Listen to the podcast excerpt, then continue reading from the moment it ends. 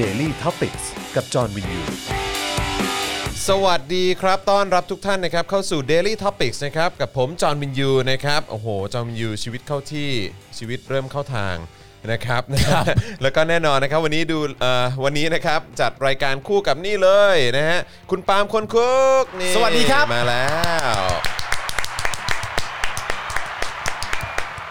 นะฮะ สวัสดีครับ นะฮะแล้วก็วันนี้ดูแลการไลฟ์นะครับโดยอาจารย์แบงค์นะครับมองบนถอนหายใจด้วยนะครับเออนะฮะ สวัสดีอาจารย์แบงค์ครับ สวัสดีอาจารย์แบงค์และสวัสดี สวัสดีคุณ ทุกๆ ผู้ชมครับ ท่านเออนะฮะ ครับ สวัสดีคุณธีระด้วยนะครับ คุณชาร์ตแครี่ คุณฟิล์มซีโคแดกนะครับเออนะคุณกุมภาสวัสดีนะครับ คุณนรุวันสวัสดีครับ สวัสดีทุก ๆ ท่านเลยนะครับ ใครเข้ามาแล้วก็คอมเมนต์ทักทายกันเข้ามาได้นะครับ ครับ นะฮะมาพูดคุยกันหน่อยคิดถึงกันจังเลยนะครับเมื่อเช้านี้จริง ๆ ก็เจอกันไปแล้ว ใช่แล้ว นะครับเมื่อเช้านี้เจอกันไปแล้วนะค กั รั บบ อาจารย์วิ ที่ นัยใช่ไหม ใช่ครับผม ครับผม เออนะฮะ อาจารย์วินัยมาเซอร์ไพรส์อะไรคุณในวันนี้ครับ อาจารย์วินัยเหรอครับ ครับ ก็วันนี้วันนี้มาพร้อมกับเรื่องสถิตินะครับ อ่า วันนี้มาพร้อมกับเรื่องสถิตินั่นเองนะค ครั รับบ ซึ่งก็น่าสนใจมากแล้วก็เกี่ยวข้องกับเรื่องของวัคซีนนี่แหละ อ่า เออนะครับเกี่ยวเรื่องของซีโนแวคนะครับแล้วก็เกี่ยวกับเรื่องของมุมมองนะกับการหยิบยกเอาสถิติอะไรต่างๆเนี่ยมาใช้นะครับเกี่ยวกับ อืม เรื่องของการเมืองอะไรต่างๆด้วยอะไรแบ ครับ บเนี้ย ผม นะครับ นะก็ถือว่าก็น่าสนใจนะครับใครที่ยังไม่ได้ดูนะครับหรือว่าใครยังไม่ได้ฟังก็สามารถไปติดตามฟังย้อนหลังกันได้นะครับ ครับ นะฮะ ผม อ่าโอเค ใครเข้ามาแล้วก็อย่างที่บอกไปนะครับว่าอย่าลืมกดไลค์แล้วก็กดแชร์กันด้วยนะครับ คุณพลอยสเลอร์นะครับบอกว่ารอดูพี่เลี่ยมพี่อั้นอยู่นะคะเอ้า อ้าว เออจริง ๆ คือออนไปแล้วนะครับเออนะฮะ หมายถึงว่ารอดูอัน อ ต่ ยา อก ไป ดูตอนใหม่เหร ล่า ออยากดูตอนใหม่เหรอเออนะครับถ้าตอนใหม่ก็อดใจรอนิดนึงแล้วกันนะครับ หลังจากโดเรมอนแล้วตอนใหม่จะเป็นโดเรมี่ นะฮะ เป็นโดเรมี่ เดี๋ยวรอดูเดี๋ยวรอดูนะครับสวัสดีคุณเอกพันธ์ด้วยนะครับ สวัสดีครัฮัลโหลบจอห์นปาล์มนะครับคุณชัดชัยนะครับเอ่ออ๋อมีคนมีคนรอฟังเรื่องคุณชมพู่เยอะนะ ใช่ครับ ก็รู้สึกว่าจะเป็นประเด็นของวันนี้เลยแหละนะครับเรื่องของคุณชมพู่กับการรีวิวการฉีดวัคซีนซีโนแวค ใช่ใช่ นะครับ ใช่ ผม ใช่ ที่โพสต์ออกมาหลายหน้ากระดาษอยู่เหมือนกัน ใช่นะครับ นะครับ ก็เดี๋ยวเดี๋ยวเดี๋ยวเดี๋ยวรอดูแป๊บหนึ่งคือคือวันเนี้ยเราคุยกันเรื่องนี้แน่นอนแหละ ครับ นะครับนะแต่ว่าเอ่อก็ยังยังยังคิดอยู่นะครับว่าเออเอออะไรยังไงเนาะอะไรอย่างเงี้ยนะครับนะฮะว่าว่าว่ารายละเอียดมันเป็นอย่างไรนะค ค รั รั บบ นะฮะเดี๋ยวรอดูแล้วกันนะครับนะฮะเอิ่มอยากฟังอยากเห็น CEO vs อาจารย์วินัย น่าจะหมายถึงพี่โรซี่หรือเปล่า ครับ เออ ผม นะครับแต่พรุ่งเนี้ยพี่โรซี่มาแน่นอนนะครับ แล้วก็จริง ๆ วันนี้รู้สึกว่ามีเอ่อโค้ชแขกด้วยใช่ไหมอาจารย์แบงค์ มีครับผม วันนี้โค้ชแขกไป อ่า แต่ว่าโค้ชแขกวันนี้รู้สึกว่าจะเป็น วันนี้จะ เกี่ยวกับเรื่อง เล่นโยคะ โยคะ อ๋อเป็นโยคะ ใช่ แล้ว ใช่ใช่เออนะครับ เพราะถ้าใครยังไม่ทราบนี่พี่แขกก็เป็นบุคคลที่เก่งด้านโยคะมากเลยเหมือนกัน ใช่ใช่ใช่ นะ ใช่ ฮะ อืมนะครับอ่าโอเคเอ่อโทษทีนะครับ ผมอาจจะดูเอ่อ occupy นิดหนึ่งพอดีเอ่อด้วยความที่เรื่องของคุณชมพู่นั่นแหละนะครับ แล้วผมก็รู้จักกับคนในวงการบันเทิงประมาณหนึงก็เลย ครับ พยายามจะหาอยู่ว่าเออแบบเอ๊ะรายละเอียดมันเป็นยังไงคือเขาไปฉีดกันเอง หรือว่าเออมีแบบได้รับการเอ่อสนับสนุนมาให้ไปฉีดหรือว่าอะไรยังไงหรือเปล่าเนี่ยก็พยายามหาข้อมูลจากคนที่ที่ที่ยังรู้จักกันอยู่นะครับที่ยังพอคุยกันได้นะฮะ ครับ อ้าวทำไมล่ะครับ คนส่วนใหญ่เขาจะจะแบบเอ่อคิดว่าผมเป็นแนวการเมืองเกินไป อ๋อเขาก็เลยแบบ ออก็จะมีความแบบว่าเออแบบ อ๋ออื มนะเออบางทีก็ไม่กล้าพูดไม่กล้าตอบอะไรเท่าไหร่นะ โถ ครับ เอ้ยน่าสงสารจริง เออไม่ พ่อ รู้ ห จะ นุ่ม กลัวอะไรกันนักหนา เออ นะครับนะฮะอ่ะโอเคนะครับก็ไม่เป็นไรนะครับเดี๋ยวติดตามกันต่อไปเดี๋ยววันนี้มามาดูมาฟังกันละกันว่าเขาว่าว่าคนในวงการบันเทิงเขาไปไปฉีดมาหรือว่ามีความเห็นเกี่ยวกับเรื่องเหล่านี้กันอย่างไรบ้างนะครับเดี๋ยวเราก็ลองมาติดตามเท่าที่เรารวบรวมกันมาได้ แล้วก็ลองมาฟังความเห็นของแพทย์ท่านอื่น ๆ บ้างดีกว่า อืม หรือผู้เชี่ยวชาญท่านอื่น ๆ บ้างดีกว่านะครั ครับ บ เกี่ยวกับประเด็นการฉีดวัคซีนของที่รัฐไทยจัดให้เนี่ยแหละ 2 ยี่ห้อนะครับซีโนแวคแล้วก็แอสตราเซเนกาเพิ่มเติมกันอีกนิดหนึงนะครั ครับ บ ว่าพวกคุณมีความคิดเห็นอย่างไรบ้าง อืม นะครับนะฮะก็ ครับผม เดี๋ยวคุยกันหลายเรื่องครับนะฮะ ฮะ อ่ะโอเคนะครับเอ่อคุณธีระบอกแอปหมอพร้อม ล่มแถมคนที่ใช้แอปบอกยังไม่เปิดให้ประชาชนฉีดเอ้า อ่า นะครับนะฮะ ผมก็มีประสบการณ์ใกล้เคียงกัน ใช่ กับแอปนี้เหมือนกัน ก็ ใช่ไห จะ ม งงๆนะครับ ใช่ไหมเออ ฮะ นะครับ อ่า คุณวอนวูบอกว่าคุณชมพู่บ้านอยู่ในกลุ่มเสี่ยงนะคะ ส่วนคนอื่นไม่แน่ใจอ่าใช่ใช่ใช่ผมก็เห็นคุณชมพู่บอกด้วยเหมือนกัน ครับผม นะครับคุณวิลาวันบอกว่าโอนแล้วค่ะ 112 บาท ขอบคุณมากเลยนะครับ ครับ นะฮะ ผม อ่ะแล้วก็แน่นอนนะครับใครที่อยากจะสนับสนุนพวกเรานะครับ ก็เติมพลังชีวิตให้กับพวกเราได้นะครับนะฮะเอ่อทางบัญชีกสิกรไทยนะครับ0698975539 หรือสแกน QR Code ก็ได้นะครับ ครับ นะฮะแล้วก็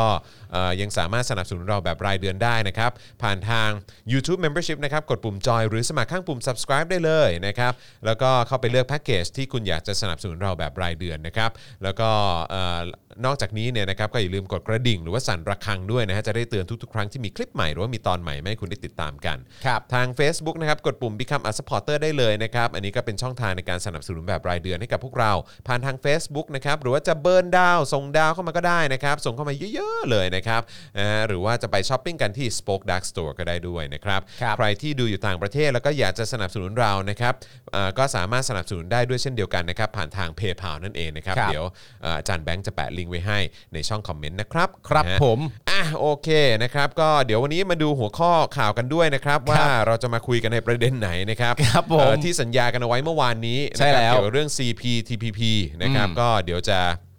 เอ่อเอามาพูดให้ละเอียดเลยนะค ค รั รั บบ เดี๋ยวจะหยิบยกขึ้นมาเป็นข่าวแรกด้วย อืม นะครับเพราะว่าเอ่อติดไว้ตั้งแต่เมื่อวานนี้เนาะ ใช่ครับ เออนะครับอ่าโอเคนะครับเดี๋ยวเรามาดูหัวข้อข่าวกันนิดนึงเอ้ยเดี๋ยวรอให้คนเข้ามาอีกหน่อยดีกว่า เออให้คนเข้ามาเยอะกว่านี้ก่อน ครับะเดี๋ยว ครับ เดี๋ยวฝากคุณปาล์มดูคอมเมนต์แป๊บหนึ่งเดี๋ยวผม ได้ ขอ ครับ ขอดูรายละเอียดเพิ่มเติมนิดนึงนะครับ ครับผมมีคุณผู้ชมบอกว่าวัคซีนที่ดีที่สุดคือวัคซีนที่ฉีดได้เร็วที่สุดนะครับผมหรือวัคซีนที่ดีคือวัคซีนที่มีณตอนนี้ก็จะเห็นแฮชแท็กนี้มากมายนะครับผมก็แล้วแต่คุณผู้ชมตีความเลยครับ ใช่ครับผม นะฮะ คุณจรจะรอไฟเซอร์โมเดอร์นาหรือจะฉีดซีโนแวคแบบสลิม เออคือสำหรับผมจริง ๆ ผมก็รอนะอืมผมคิดว่าผมคงรออะ ผมก็ว่าผมก็ว่าผมก็ ผม ก็ ก็จะรอเหมือนกันนะค ก็ บ รอครับ อืมครับ แต่เดี๋ยวเดี๋ยวเดี๋ยว ผมว่าเดี๋ยวเราจะพูดคุยกันเรื่องนี้ในข่าวแล้วกัน ใช่ใช่ นะ ใช่ ครับ เดี๋ยวเดี๋ผมย เพ วเรา ราะว่า มาดูรายละเอียดกันตรงนี้แล้วกันนะครับ อ่า อืมนะฮะ พี่ปามจะพูดอะไรนะเมื่อกี้ประสบการณ์กรณีแอปอ๋อผมหมายถึงว่าของหมอพร้อมเนี่ยผมก็เอ่อไม่ไม่ใช่ตัวผมเอง แต่มีคนที่ผมรู้จักที่ไปลงอะไรต่างๆกันานานั่นนู่นนี่แล้วก็ไม่ได้ไม่ผ่านไม่ได้รับการรับรองอะไรต่างๆกันานาจนกระทั่งแบบให้เบอร์มาอีกที แล้วให้เบอร์ก็โทรไปที่ศูนย์จริง ๆ ศูนย์ก็บอกว่าโอเคงั้นเราจะทำวิธีแบบนี้กันนะคะ ให้ลืมเรื่องหมอพร้อมไปเลย ซึ่งก็จะงงมากว่า กูจะลืมเรื่องหมอพร้อมไปทำไมในเมื่อหมอพร้อมมันเป็นแอปของคุณ ใช่อือฮึ ก็เป็นประมาณนี้ งงเหมือนกันฮะ งงฮะ เอออะไรก็ บอกว่าสวัสดีนะครับ ตามมาจากเมื่อวานนะครับ คุณทวินบอกว่าอ๋อก็เหมือนกับนายกที่ดีคือนายกที่มีสินะ ไม่ใช่ อารมณ์แบบที่มีอยู่มันก็ดีอยู่แล้วใช่ไหม เออ เออ มัน ครับ มัน ผ ไม่ใช่กล้องนะฮะ มันไม่ใช่กล้องครับ ครับ แล้วก็เดี๋ยวเราคุยกันในข่าวอีกทีแล้วกันแต่สำหรับผมเนี่ยผมมีความรู้สึกว่าไอไอประโยคอะไรพวกเนี้ยอ่าวัคซีนที่ดีคือวัคซีนที่มีวัคซีนที่ดีคือวัคซีนที่เราสามารถจะฉีดได้เร็วที่สุดอะไรอย่างเงี้ย แต่ว่า มัน เออซึ่งซึ่งผมก็มีความความรู้สึกว่าแบบมันมันดูง่ายไปไหมอ่ะ มันดูง่ายไปเยอะครับ เออเพราะว่าคือแบบเฮ้ยแบบนี้คือคุณข้ามไอ้เรื่องของเอ่อการความคิดหรือว่าการวางแผน เออ เกี่ยวกับเรื่องของวัคซีนที่ ใช่ มีประสิทธิภาพห ใช่ รือว่าที่มันมีความหลากหลายให้ป ครั ระ บ ชาชนสามารถเลือกได้ใน ใช่ ฐา ครั นะ บ เอ่อเจ้าของเงินภาษีเนอะ ครับ เอออันนี้คือคุณข้ามไปเลยเนอะ ผมเห็นด้วยทุกประการครับ เออ ผมมีความรู้สึกว่าอยู่ดีๆ จะนับ 5 4 3 2 แล้วเริ่มต้นประโยคที่ว่าวัคซีนที่ดีคือวัคซีนที่มีไม่ได้ครับ ไม่ได้ฮะ เริ่มต้นกันตรงนี้ไม่ได้ครับ ใช่ วัคซีนที่ดีคือวัคซีนที่เราสามารถจะฉีดได้เร็วที่สุด เริ่มตรงนี้ไม่ได้ฮะต้องเริ่มกันในเรื่องของก่อนหน้านี้แล้วผมก็แล้วแล้วไอ้คำพูดพวกนี้เนี่ยสำหรับผมมันก็เอ่อสมมุติว่าถ้ามีใครพูดขึ้นมาสำหรับผมมันก็เป็นการแสดงออก ซึ่งอะไรบางอย่างเหมือนกันอะในความรู้สึกผมอะเพราะว่าในขณะเดียวกันมันก็มีคนอีกหลายคนที่ที่มันคือในความเป็นจริงมันมีใครไม่รู้บ้างวะ อืม มันมีใครไม่รู้บ้างคนในประเทศไทยเราเนี่ย ครับ มันมีใครที่กำลังไม่รู้บ้างว่า วิธีป้องกันโควิดที่ดีที่สุด อืม คือวิธีการฉีดวัคซีน อืม มึงไม่รู้เรื่องนี้เหรอ ทุกคนรู้กันอยู่แล้ว เขารู้กันอยู่แล้วฮะ ใช่ใช่ ใครก็รู้ประเด็นนี้ ใครก็รู้ว่าต้องทำแบบนี้ แต่ที่ยังไม่ทำเนี่ยมันเป็นประเด็นอื่นอย่างชัดเจน แล้วมันก็จะต้องมาติดในคำพูดหล่อๆพวกนี้ว่า ฉีดวัคซีนสิ อืม ฉีดวัคซีนให้เร็วที่สุดสิ อืม มันผมว่ามันเรื่องบางอย่างมันจะหล่อๆไปวันๆไม่ได้ฮะว่าจริง ๆ นะครับ ไม่แต่เรื่องนี้ผมขอด่านะ อ่า เพราะว่าถ้าเกิดใช้ตะกานี้อะ อืม แล้วอาวุธที่มีทำไมไม่ใช่อาวุธที่ดีที่สุด อืม หมายถึงอาวุธ ใช่ อ่าโอเค แล้วตอนนั้นมียิ่งรักษณ์อยู่ อืม ยิ่งรักษณ์ที่ดีทำไม ใช่ เออนายกที่ดีก็ ใช่ ก็คือ ฮะ นายกที่มีอยู่อะ ใช่ นั่นแหละครับ ใช่ใช่ใช่คือมัน เออ มันมันดู คือ มันเหมือนเหมือนที่คุณนวัดพูดแหละเนอะเออว่า ใช่ แบบว่าเออแบบพูด คุณ พูด ย่ม เอา วนลง เออพูดพูดเอาแค่เอาแค่ไอ้ส่วนที่มัน ที่คุณได้อะ ที่ตัวเองได้ประโยชน์อ่ะ คุณอย่า เ คุณอย่าเริ่มต้นตอนที่คุณได้อะฮะ อืม แล้วพูด นะค จ รับ ริงๆนะผมย้ำอีกครั้งหนึ่งเลยนะครับ คือไอ้ประโยคว่า ฉีดวัคซีนคือการป้องกันและการช่วยเหลือประเทศดีที่สุด ไม่มีใครไม่รู้นะฮะ อืม ทุกคนในประเทศเขาก็ทราบเรื่องนี้กันดีอยู่แล้วนะครับ อืม อย่าไปพูดเหมือนแบบอ๋อนี่มึงยังไม่เก็ตใช่ไหมว่าวิธีการฉีดวัคซีนเป็นวิธีที่ถูกต้องที่สุดของการป้องกันโควิด อืม รู้ครับ ใช่ รู้จริง ๆ ครับ ก็คือตอนนี้ก็เริ่มแบบว่าเหมือนมาพูดในลักษณะที่ว่าก็เนี่ยนะถ้าพวกคุณรักประเทศ ถ้าคุณแบบว่าเอ่ออยากจะแบ่งเบาภาระเอ่อเจ้าหน้าที่เขาเรียกว่าบุคลากรทางการแพทย์อะไรอย่างเงี้ยเออถ้าคุณอยากจะเหมือนทำประโยชน์ให้กับประเทศจริง ๆ อะไรอย่างเงี้ย ใช่ เออก็ควรจะไปฉีดนะ ซึ่งเราก็ อืม เออคืออันเนี้ยกูเข้าใจนะเออว่า ใช่ มันก็จะช่วยแบ่งเบาภาระหรือว่า ใช่ เออมันก็จะมันก็จะทำให้ไอ้เรื่องของการติดอะไรต่างๆเนี่ยมัน อืม มันน้อยลง อืม แต่ปัญหาก็คือว่ามึงจะไม่พูดเลยเหรอว่าไอ้การเอ่อบริหารจัดการวัคซีน ใช่ การ ครับ วางแผนเรื่องของการนำเข้าวัคซีนเนี่ยคือประเทศเนี้ยมันดันนำเข้าแค่ 2 แบรนด์ไง ใช่ครับ นะตอนแรก อืม อะ่ะแล้วก็บอกว่าก็แค่นี้ก็พอแล้ว อืม อะ่ะเออซึ่งเราก็แบบเฮ้ยแล้วทำไมประเทศอื่นเนี่ยเขามีตัวเลือกให้เลือกเยอะแยะมากมาย ใช่ครับ เออแล้วทำไมประชาชนไม่มีสิทธิ์เลือกล่ะ แล้วก็กลายเป็น ใช่ครับ ว่ารัฐก็บอกว่าก็เลือกไอ้ตัวที่มันดีที่สุดมาให้แล้ว อืม ตัวที่มันเหมาะสมที่สุดมาให้แล้วอะไร ครั เงี้ บ ยก็ใช้ไอ้แค่นี้ไปเถอะมีตัวเลือกสองตัวนี้ก็ดีแล้วอะไรเงี้ยซึ่งก็แบบแล้วพอเวลาผ่านไปอ่ะมันก็มีปัญหา ใช่ มันไม่ได้ใน อืม เรื่องของพอประสิทธิภาพของวัคซีนมันมีผลออกมาปุ๊บคนก็เรียกร้องไงว่า อืม เออแล้วทำไมคุณถึงคุณถึงไม่นำเข้า หรือว่าไม่วางแผนให้มันเลือกที่จะนำเข้ามามากกว่านี้ ตั้งแต่ก่อนหน้านี้ ใช่ เออประเทศอื่นเนี่ยอย่างประเทศในยุโรปหรืออะไรก็ตามเนี่ยพอเขา อืม เจอว่าเฮ้ยแอสตราเซเนกามีปัญหาในบาง อืม เคสเออเขาไม่มั่นใจเขาไม่ชัวร์จอร์สันจอร์สันมีปัญหาเขาไม่ อืม มั่นใจไม่ชัวร์ก็หยุดไปก่อนเลยแล้วก็ไป ต้อง ฉี หยุ ด ด ตัวอื่น ใช่ ที่มันปัญหาน้อยกว่าก็คืออ ม อย่างไฟเซอร์อย่างโมเดอร์นาอะไรพวกเนี้ยเขาก็ ครับ เขาก็ใช้พวกนี้ไป ถูกต้อง ซึ่งประเทศนี้มันไม่ใช่ไง ใช่ แล้วพอมันมีปัญหาปุ๊บคนมันไม่มั่นใจไอ้สองตัวนี้ขึ้นมา มันหันไปทางอื่นไม่ได้ เพราะตัวอื่นกว่าจะเข้ามา ก็ต้องรอกรกฎาไปจนถึงปลายปี ถูกต้อง ซึ่งแบบอะไรแล้วตอนนี้มึงมาบอกว่า ถ้าคุณไม่ฉีดเนี่ยแปลว่าคุณไม่คุณเห็นแก่ตัว ซึ่ง ใช่ มันไอ้เชี่ยมึงพูดอย่างงี้ไม่ได้เว้ย มันพูดอย่างนี้ไม่ได้จริงๆครับ เพราะว่าในความรู้สึกผมเนี่ยคือณตอนนี้เนี่ย อืม การแสดงออกลักษณะแบบนั้นน่ะ อืม มันคือการแสดงออกด้วยอารมณ์ที่ว่า มีเท่านี้ก็ดีแค่ไหนแล้ว เออ ซึ่งได้เหรอวะ มันไม่ได้ มีเท่านี้ก็ดีแค่ไหนแล้ว ไม่ได้ครับ ก็ในเมื่อรัฐบาลนี้เป็นรัฐบาลเรา อืม ที่เป็นอยู่ณตอนนี้ แล้วก็ที่มี รัฐบาลมีความสามารถที่จะทำได้แค่นี้ เราก็มีเท่านี้ก็ดีแค่ไหนแล้ว แต่ถ้าคนเขาไม่ยอมรับประเด็นนี้มึงด่าเขาได้เหร เอ อ อมันน่ารัน มึ ท ง ด ด่าเขาไม่ได้ มันน่ารันทดจริงๆ มันน่ารันทดมากคุณไม่มีสิทธิ์ด่าเขากับบุคคลบางบุคคล บุคคลบางกลุ่มที่เขาไม่ยอมรับรัฐบาลนี้ตั้งแต่แรกแล้วด้วยซ้ำแล้วเมื่อรัฐบาลนี้ทำงานลักษณะนี้ คุณคิดว่าจากตอนแรกมาถึงตอนนี้ แต่คุณพูดเวลาที่ตัวเองได้คือพูดณวันนี้ ว่าต้องฉีดแล้วนะ ไม่ฉีดคนในประเทศจะไม่ปลอดภัยนะ เนี่ยคุณพูดตอนนี้ แต่ตลอดระยะเวลาที่มันเกิดโควิดขึ้นมาตั้งแต่แรกจนมาถึงตอนนี้เนี่ย มันมีช่องทางตั้งมากมายที่สามารถที่จะดีกว่านี้ได้ แต่มันไม่ท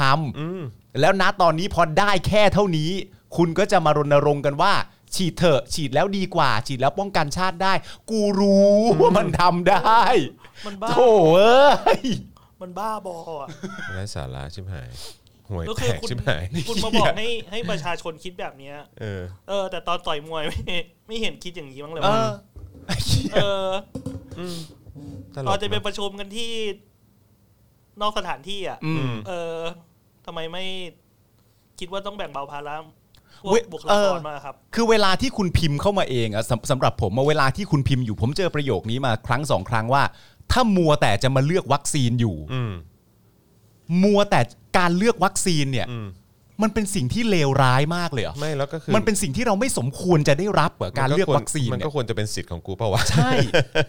กูตกใจคำพูดเลยนะ ถ้าเรามัวแต่จะมาเลือกวัคซีนอยู่ เฮ้ยเดี๋ยว เออ การเลือกวัคซีนไม่ใช่สิทธิ์ที่กูพึงมีเหรือ วะเนี่ย ถ้ากูเลือกวัคซีนแปลว่ากูมัวแต่ อืม มัวแต่จะมาเลือกวัคซีนกันอยู่ อ๋อ ก็กูไม่มีความชอบธรรมที่จะได้รับสิทธิ์นี้ แล้วก็เหมือนว่า คิดอะไรวะ เหมือนว่า เหมือนว่ากูเนี่ยเป็นตัวทำเสียเวลาเลยแหละ เออ ซึ่งแบบเปล่า กูไม่ได้เป็นตัวทำเสียเวลา ไอ้คน ไม่ ทำเสียเวลาคือคนที่เอาเงินภาษีกูไปใช้แบบ ใช่ ไม่มีประสิทธิภาพไอ้ ใช่ สัตว์ มันมี เออ คนจัดการเรื่องนี้โดยตรงอยู่ และทุกวันนี้จัดการเป็นยังไงก็เห็นกันดีอยู่แล้ว ว่ามันได้แค่นี้ พอได้แค่นี้ณตอนนี้ แต่ว่าด้วยความที่ว่าประเทศมันเร่งรีบ อืม ในการที่จะผ่านพ้นเรื่องตรงนี้ให้ได้ คุณก็เริ่มพูดกันตรงเนี้ย อืม เริ่มพูดกันตรงนี้ ไม่ได้พูดกันเลยว่าที่ผ่านมาเรามาถึงจุดนี้ได้ยังไง ก็เริ่มพูดตรงนี้เลยว่าเฮ้ยรีบช่วยกันดีวะ อืม ทำไมยังไม่รีบช่วยกันอีก ไม่ถ้ามึงอยากจะรีบช่วยจริงอะมึง สั่งไฟเซอร์มาตั้งแต่ครั้งแรกแล้ว อืม มึงรอเขามาเจรจาสามสี่ครั้งหรอก ไม่ถ้ามึงอยากจะรีบช่วยกันจริงๆเนี่ยทำไมมึงไม่กดดันรัฐบาลตั้งแต่วันแรกที่เขาจัดการเรื่องนี้ล่ะครับ อืม ทำไมคุณปล่อยให้รัฐบาลทำเรื่องราวต่างๆ นานามาถึงจุดนี้ แล้วพอมาถึงจุดนี้เสร็จเรียบร้อยคุณก็มาบอกว่าเราต้องช่วยกันแล้วนะ มีอะไรก็ฉีดๆไปเถอะ อืม ทำไมมาทำตอนนี้อะฮะงงแมกเลย งงว่ะ งงมากมายเลย งงสุดๆ จริงๆ ไม่เข้าใจว่ะ นะฮะอ่ะโอเค ผมคิดว่าเอ่อคุณผู้ชมเข้ามาประมาณหนึงแล้วนะครับ เดี๋ยวเรามาดูหัวข้อกันดีกว่าที่เราจะคุยกันในวันนี้นะครับ ครับ แล้วก็ย้ำอีกครั้งระหว่างนี้คุณผู้ชมสามารถเติมพลังให้กับพวกเราได้นะครับ ผ่านทางบัญชีกสิกรไทย 0698975539 หรือสแกน QR Code ก็ได้นะครับนะแล้วก็อย่าลืม YouTube Membership Facebook Supporter แล้วก็สามารถสนับสนุนเราได้ผ่านทาง PayPal ด้วยนะครับ ครับ นะฮะหัวข้อข่าวของเราวันนี้ที่อย่างที่บอกไปนะครับว่าเดี๋ยวจะพูดกันเอ่อที่จะพูดกันแบบเต็มๆเลยนะครับ ก็คือในประเด็นของ CPTPP นะครับที่ทางทีมงานของเราก็พยายามไปรวบรวมมานะครับไอ้เรื่องของข้อดีข้อเสียนะครับของ CPTPP จากมุมมองนะครับของผู้เชี่ยวชาญนะครับนะแล้วก็สื่อต่างๆนะครับว่าเฮ้ยเท่าที่รวบรวมมาเนี่ยนะครับไอ้ข้อดีมันเป็นอย่างไรข้อเสียมันเป็นอย่างไร แล้วก็เราในฐานะประชาชนนะครับเรามีความเห็นกับเรื่องนี้อย่างไรบ้าง ลองฟังให้หมดดูก่อนแล้วก็ ครับ เดี๋ยว เดี๋ยวมาแสดงความเห็นกันนะครับแล้วก็เอ่อประเด็นต่อมานะครับที่จะต้องพูดกันนะครับก็คือเอ่อเรื่องของยาไอซ์316 กิโลกรัมนะครับที่มีมูลค่ากว่า 2.4 พันล้านเนี่ยนะครั ค บ รับผม นะฮะที่ตำรวจออสเตรเลียเนี่ยเขาจับได้ อืม ว่าส่งมาจากไทยเนี่ยรายละเอียดมันเป็นอย่างไร เดี๋ยวมาดูกันหน่อยนะครับ โอ้มันเยอะฮเหมือนกันนะเนี่ย ใช่นะครับ อ่า แล้วก็แน่นอนครับประเด็นดาราแห่ชวนฉีดซิโนแวคนะครับ ครับ นะฮะคุณชมพู่อารยาเปิดรีวิวนะครับย้ำวัคซีนที่ดีที่สุดคือวัคซีนที่เร็วที่สุด นะครับอ่ะเดี๋ยวมาดูกันนะครับว่านอกจากคุณชมพู่แล้ว คุณชมพู่ว่ายังไง ครับ นะครับแล้วก็มีเอ่อคนดังคนอื่นๆ มีใครอีกนะครับเท่าที่เห็นน่าจะมีพี่เบิร์ดนะครับมีคุณเป๊กผลิตโชคอะไร ครับ แบบ แบบนี้นะครับก็เดี๋ยวมาดูว่าแต่ละคนมีความเห็นกันอย่างไรบ้างนะครับแล้วก็ต่อเนื่องกันนะครับเออพอดีมีผู้ช่วยศาสตราจารย์ในายแพทย์ศิรศักดิ์จันทร์ประเสริฐนะครับซึ่งเป็นอาจารย์ประจำสาขาพันธุศาสตร์และชีววิทยาทางการแพทย์มหาวิทยาลัยวอชิงตันนะครับก็ได้ออกมาแสดงความเห็นในประเด็นนี้ด้วยเหมือนกันนะครับกับหัวข้อคิดวิเคราะห์แยกแยะ วัคซีนโควิด -19 ครับ นะครับซึ่งถือว่าเป็นมุมมองที่น่าสนใจนะครับนะที่เอ่อเราอาจจะมาลองฟังดูต่อเนื่องกันก็ได้นะครับ เพราะว่าเราฟังจากหมอขวัญไปแล้วอ่ะเดี๋ยวลองฟังจากคุณหมอท่านนี้ด้วยเหมือนกัน ครับ นะครับแล้วก็ประเด็นเพื่อไทยครับเปิดตัวเลขเศรษฐกิจไทยติดลบถึง 5 ไตรมาสนะครับ ครับ เตือนประยุทธ์นะครับแก้ 4 เรื่องด่วน ซึ่งจะมีอะไรบ้างเดี๋ยวมาดูกัน ครับ นะครับเศรษฐกิจไทยจะสามารถฟื้นขึ้นมาได้หรือเปล่า นะครับก็ต้องมาดูกัน เพราะวันนี้เท่าที่ได้ยินเหมือนว่าเอ่อเขาจะแผนกู้เพิ่มน่าจะมาแล้วนะครับประมาณอีก 7 0 0 0 0ล้านนะครับ เฮ้ย 7 0 0 0 0ล้าน เพื่อจะเอามาพัฒนาชาติ เขาบอกว่าเขาจะเอามาฟื้นฟูเศรษฐกิจ แล้วก็จะเอามาเยียวยาอะไรแบบเนี้ยนะครับ อ่า แต่ก็ต้องกู้เพิ่มนะครับ อืม แต่ที่ผ่านมาก็กู้มาเหมือนกันนะครับ แต่ว่าเอามาแจกนะครับ อืม นะฮะชัดชาติลั่นนะครับ เห็นงบแล้วไม่แปลกใจเลยว่าทำไมเรือนจำเนี่ยคุมโควิดไม่อยู่ อ่า นะครับซึ่งก็คล้ายๆซึ่งก็ทำให้นึกย้อนไปถึงสิ่งที่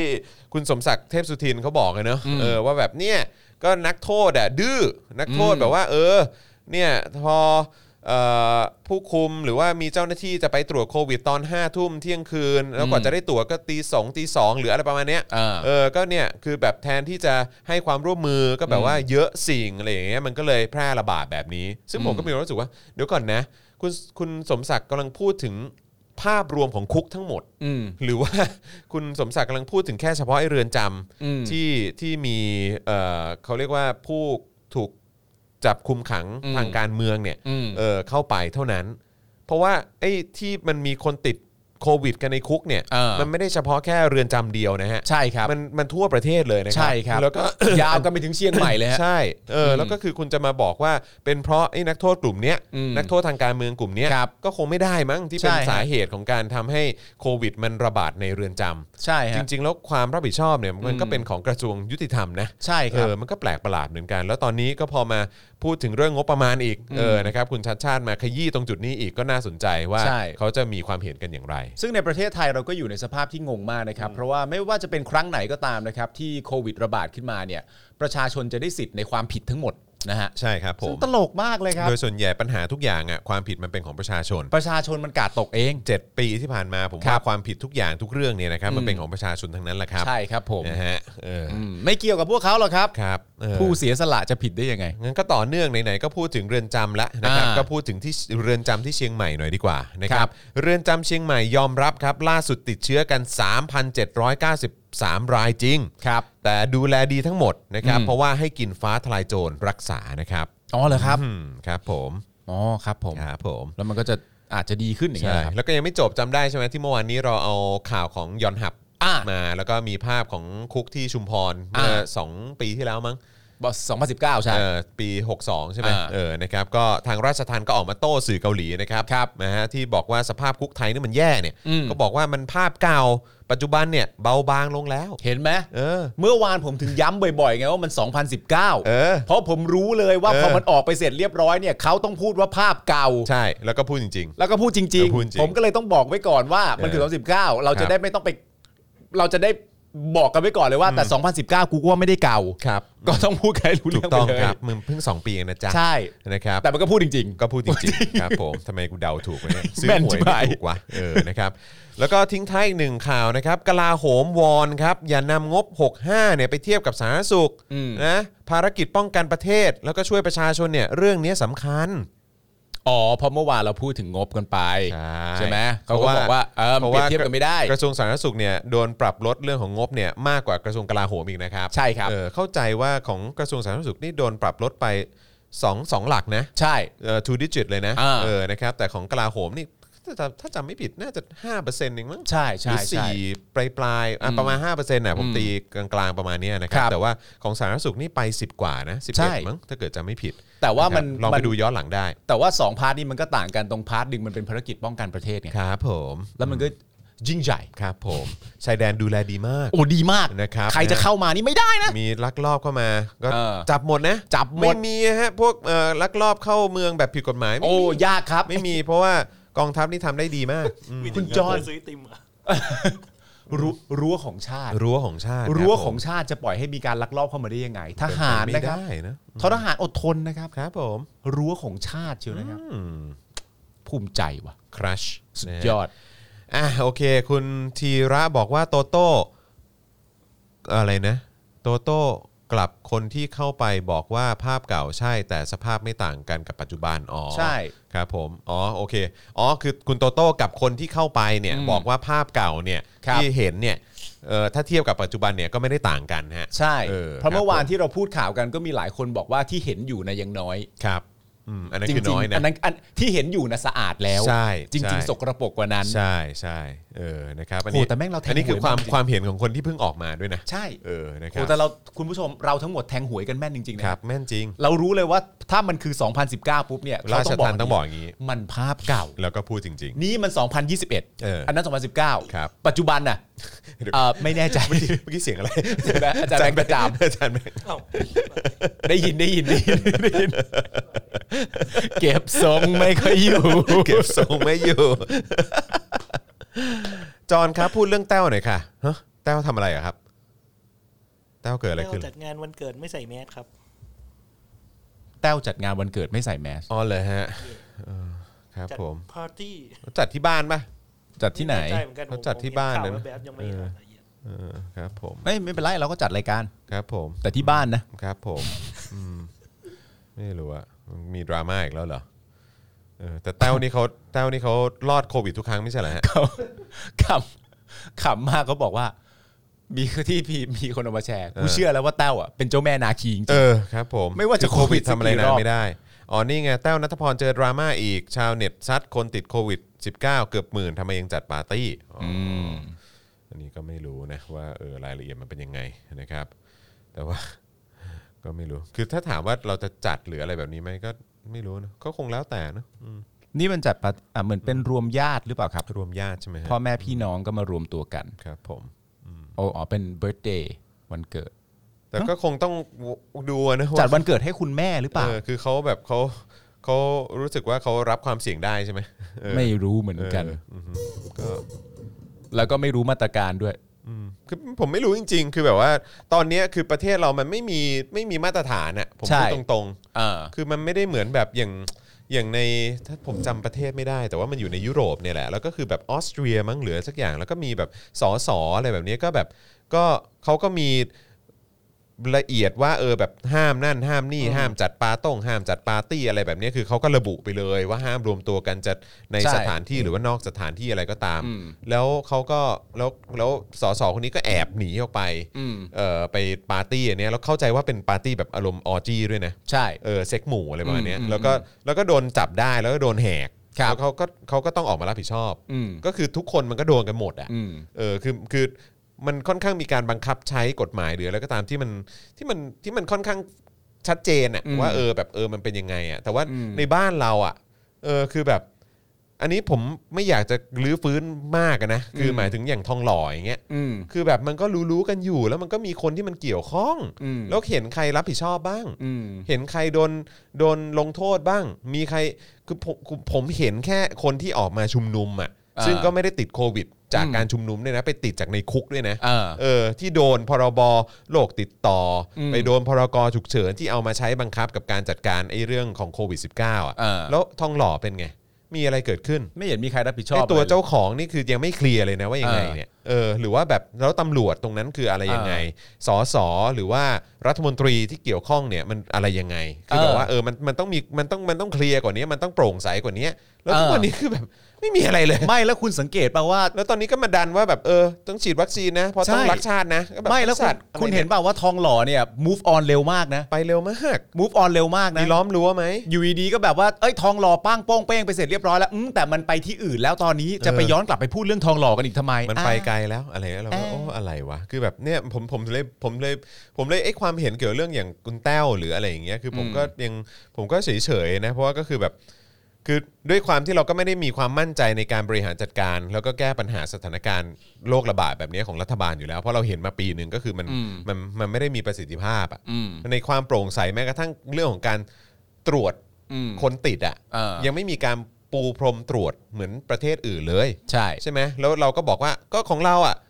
ยอดคนติดน้อย แต่คืออมึงลืมดอกจันไปว่าก็มึงไม่ได้ตรวจไง อืม มึงไม่ได้ปูพรมตรวจไง อืม เออมึงก็เลยมาเคลมบอกว่าคนคนติดน้อย ใช่ แล้วพอตอนนี้เป็นยังไง อืม เนี่ยแล้วพอในเรือนจำเนี่ย พอแห่กันออกมาเนี่ยติดกันทีนึงแม่งกลายเป็นคลัสเตอร์แทบจะใหญ่ที่สุดในโลกแล้วมั้ง แล้วหลายเดือนจำด้วยนะ ใช่ อืม แล้วนี่ก็คือในกรุงเทพก็เท่าไหร่อีก20 27คลัสเตอร์อีก เออ คือแบบ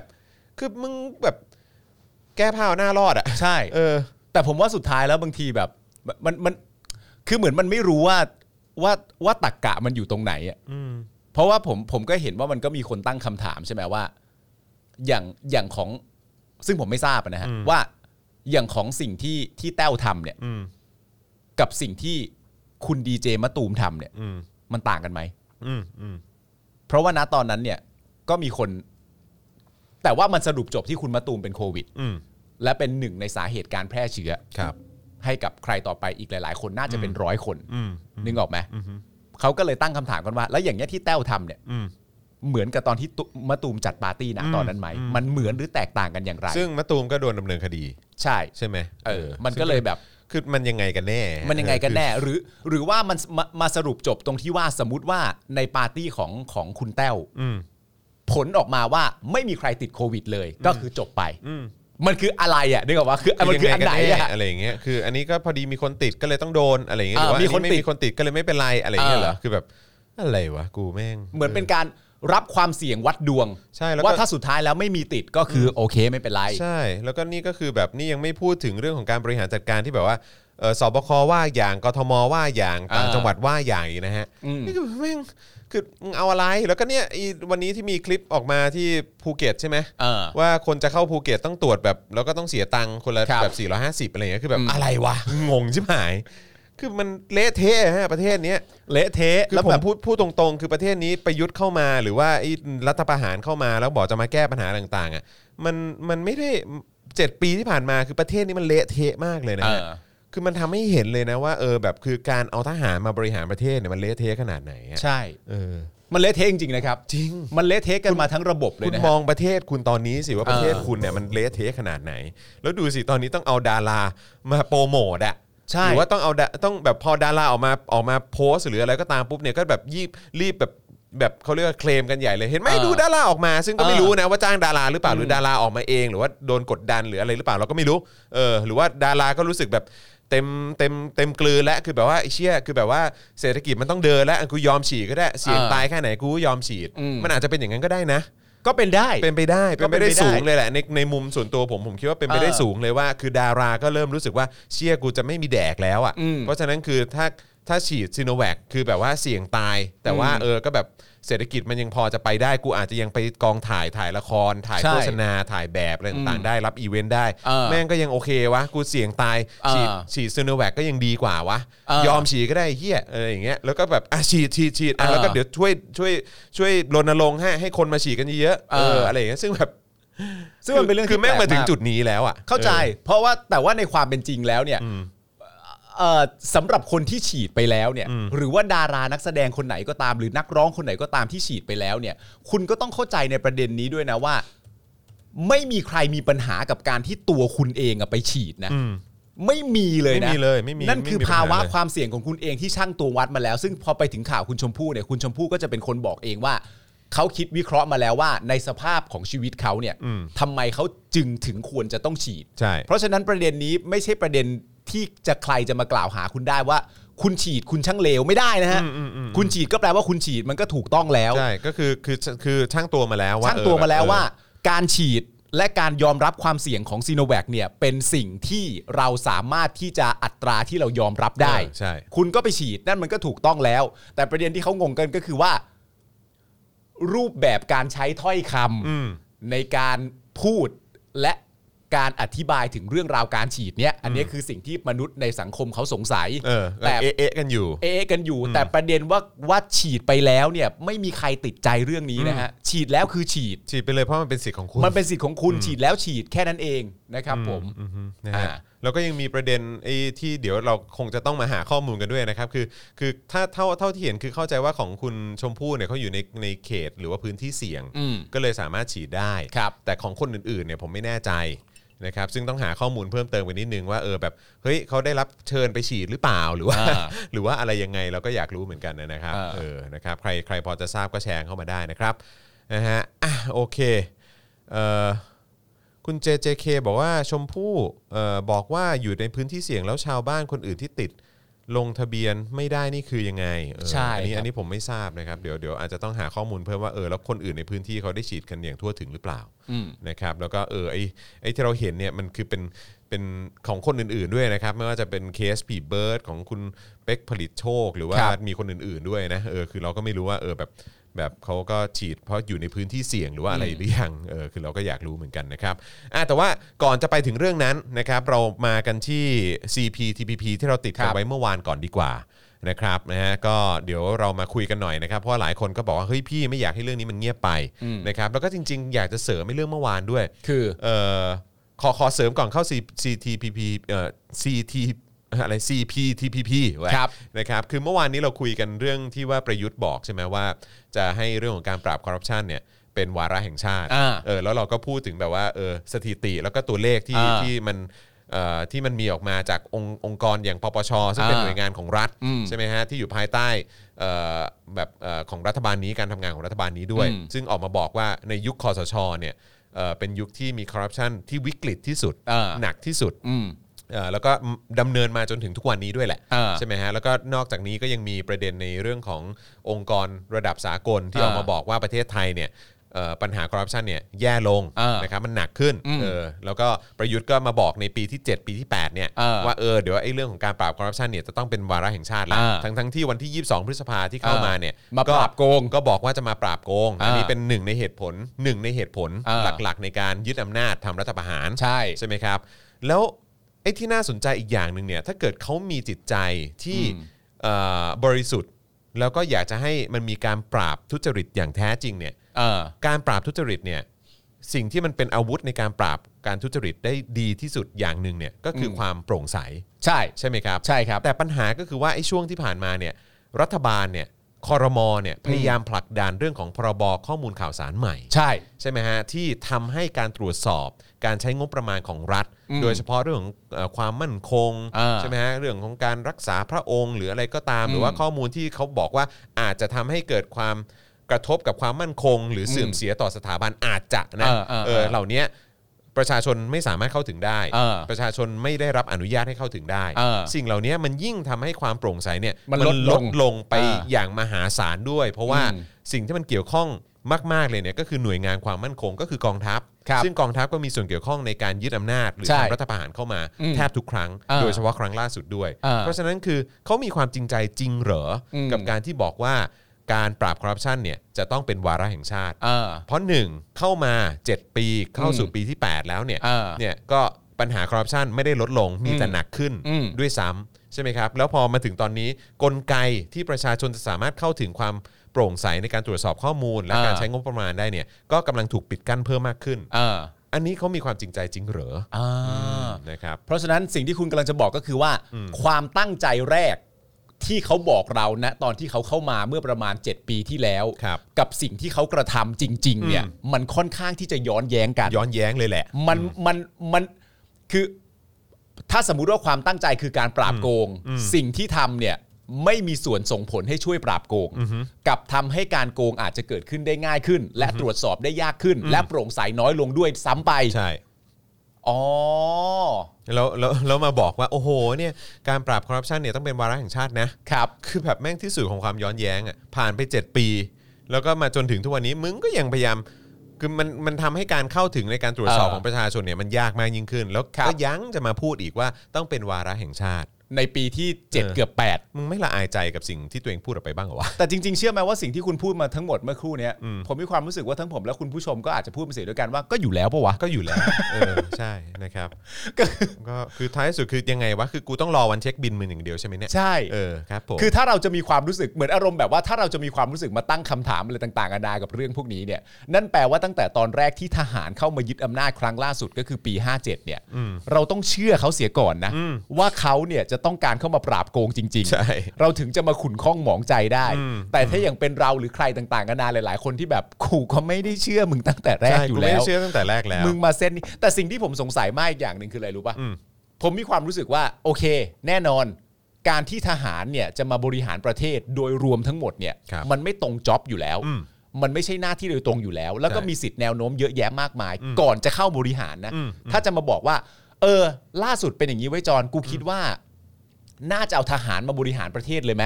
มึงก็คงจะถามกูว่าเพื่อเฮียอะไรอะปาล์ม อืมมันใช่เรื่องเหรอ แล้ว เพื่อน มันมันใช่เรื่องเหรอเพื่อนแล้วมันจะมันจะตรงกันยังไงไอเดียมันคืออะไร แล้วก็คงจะมีการพูดคุยกัน แต่ณตอนนี้เข้ามาบริหารจริง ๆ แล้ว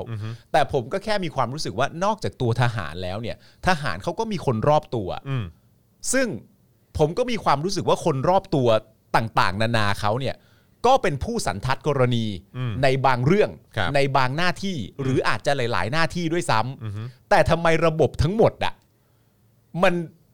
เจ๊งบงหมดเลยอะ อืมอืมอืม คือรอบตัวท่านไม่มีคนเก่งเลยจริง ๆ เหรอ นั่นน่ะดิ ผมก็ไม่คิดอย่างนั้น ผมก็เชื่อเพราะเวเวลาผมพูดว่าระบบมันเจ๊งทั้งหมดเนี่ยผมกำลังหมายถึงว่ามีเดียก็ไม่ดี อืม ระบบของคอมพิวเตอร์ อืม ก็ไม่ดี อืม ทำไมมันไม่ดีสักอย่างเลยอะ ทั้งทั้งที่ใช้งบไปเยอะมากเลยนะ ทั้งทั้งใช้งบไปเยอะมาก และแน่นอนตัวคุณเองอาจจะไม่เก่ง ครับ แก๊งที่คุณพาเข้ามาที่เข้ามายึดอำนาจด้วยกันอาจจะไม่เก่ง อืม แต่คนรอบตัวกูก็ว่าน่าจะมีคนเก่งอยู่บ้างอะนะ อืม แต่ทำไมมันคือผลงานทั้งหมดมันถึงเป็นอย่างนี้วะ ทำไมทำไมเนี่ยใน 8 ปีเนี่ย เออ มันถึง 7-8 ปีเนี่ยมันถึงเละเทะขนาดนี้วะ ใช่ ซึ่งผมก็ได้ข้อสรุปอันหนึ่งคืออะไรรู้ป่ะ คือ ถ้าเราตั้งตัวอยู่ในความที่ตั้งใจว่าจะทำให้มันไม่ถูกอะ อืม ไม่ว่าคุณจะเก่งหรือฉลาดแค่ไหนอะ อืม ผลลัพธ์ก็ไม่ดี อืมอืม แล้วประเด็นก็คือว่ามันจะทำให้คุณน่ะดูฉลาดน้อยลงด้วย อืม เพราะว่า ใช่ใช่คือผมก็รู้สึกเหมือนกันนะว่า ใช่ เออแบบเพราะคนก็พูดว่าทำไมมันโง่อย่างงี้วะ ใช่ ใช่ไหม แต่ว่าประเออคุณเออทำไมมันถึงเอ้ยเทียบมันทำไมเรื่องแค่นี้มันคิดไม่ได้วะ ใช่ใช่ใช่ ทำไมเรื่องแค่นี้มันดูเอ้ยทำไมมันดูโง่ลงเรื่อยๆวะ อืมอืมอืม แต่ประเด็นก็คือว่า ถ้าคุณจับคุณจองเคยยกตัวอย่างว่าเอ่อณสมัยก่อนเวลาที่เอ่อเราเห็นแกนนำไปดีเบต กับสสของพรรคพลังประชารัฐอะไรต่างๆกันานาที่คุณจองเคยตั้งคำถามแล้วก็บอกคุณผู้ชมว่า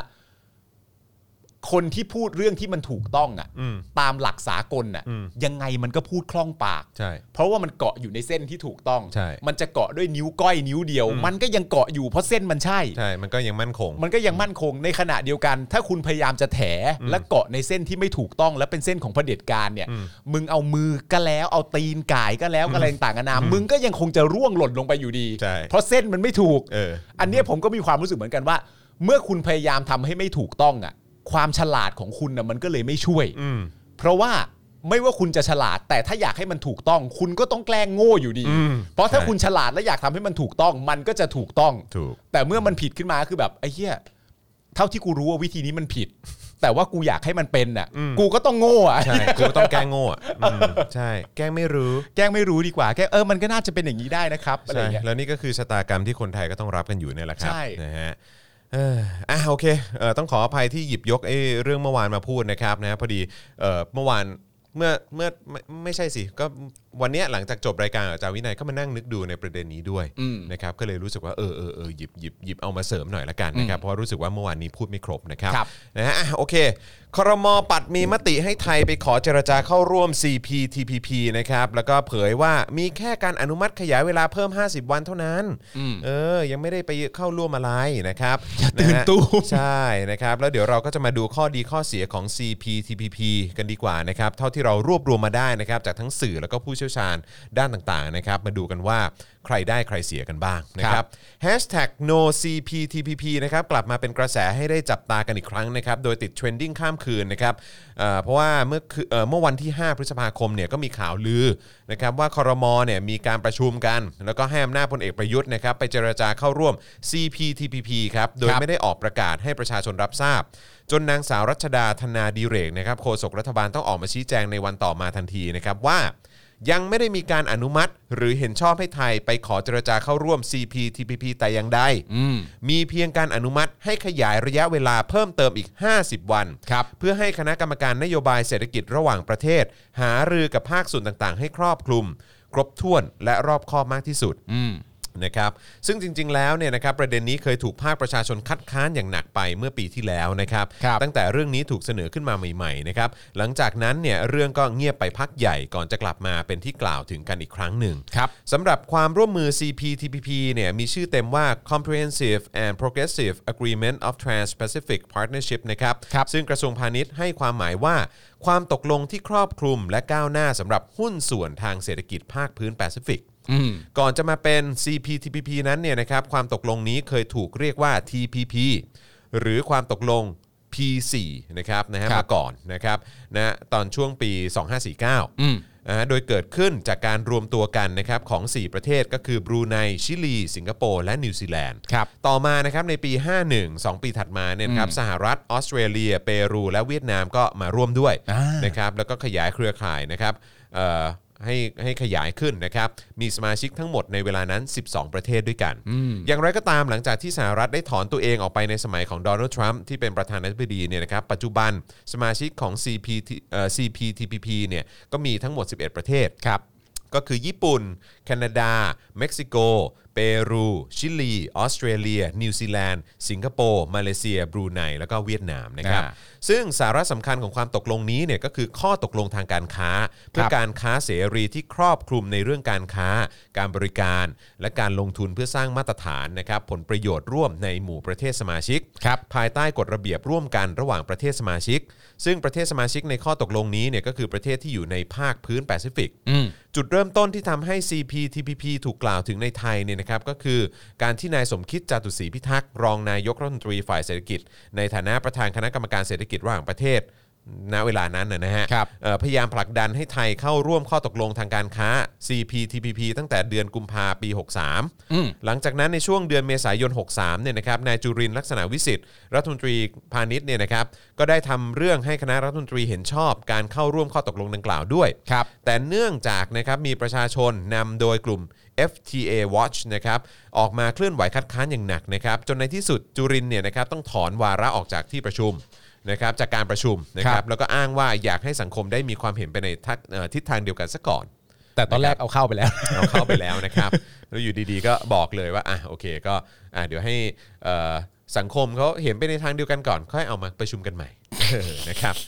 จ้ะเออนะครับ ได้จ้ะ ได้จ้ะ อ่า นะครับต่อมานะครับในวันที่ 26 พฤษภาคม63นะครับความเคลื่อนไหวเรื่อง CPTPP เนี่ยย้ายจากทำเนียบนะครับไปอยู่ที่รัฐสภา ครับ มีการตั้งคณะกรรมาธิการวิสามันพิจารณาศึกษาผลกระทบของ CPTPP นะครับเพราะเห็นว่าจะส่งผลกระทบอย่างรุนแรงต่อประเทศไทยในด้านต่างๆนะครับอย่างเช่น เวชภัณฑ์เครื่องมือแพทย์ สาธารณสุข อุตสาหกรรม การเกษตร และการจดสิทธิบัตรนะครับ ในช่วงเวลานั้นเนี่ยพลเอกประยุทธ์นะครับก็ได้ออกมาย้ำในที่ประชุมครม ในช่วงเวลานั้นว่ารัฐบาลจะไม่ลงนามข้อตกลงนี้ ครับ หากประชาชนและประเทศไม่ได้ผลประโยชน์สูงสุด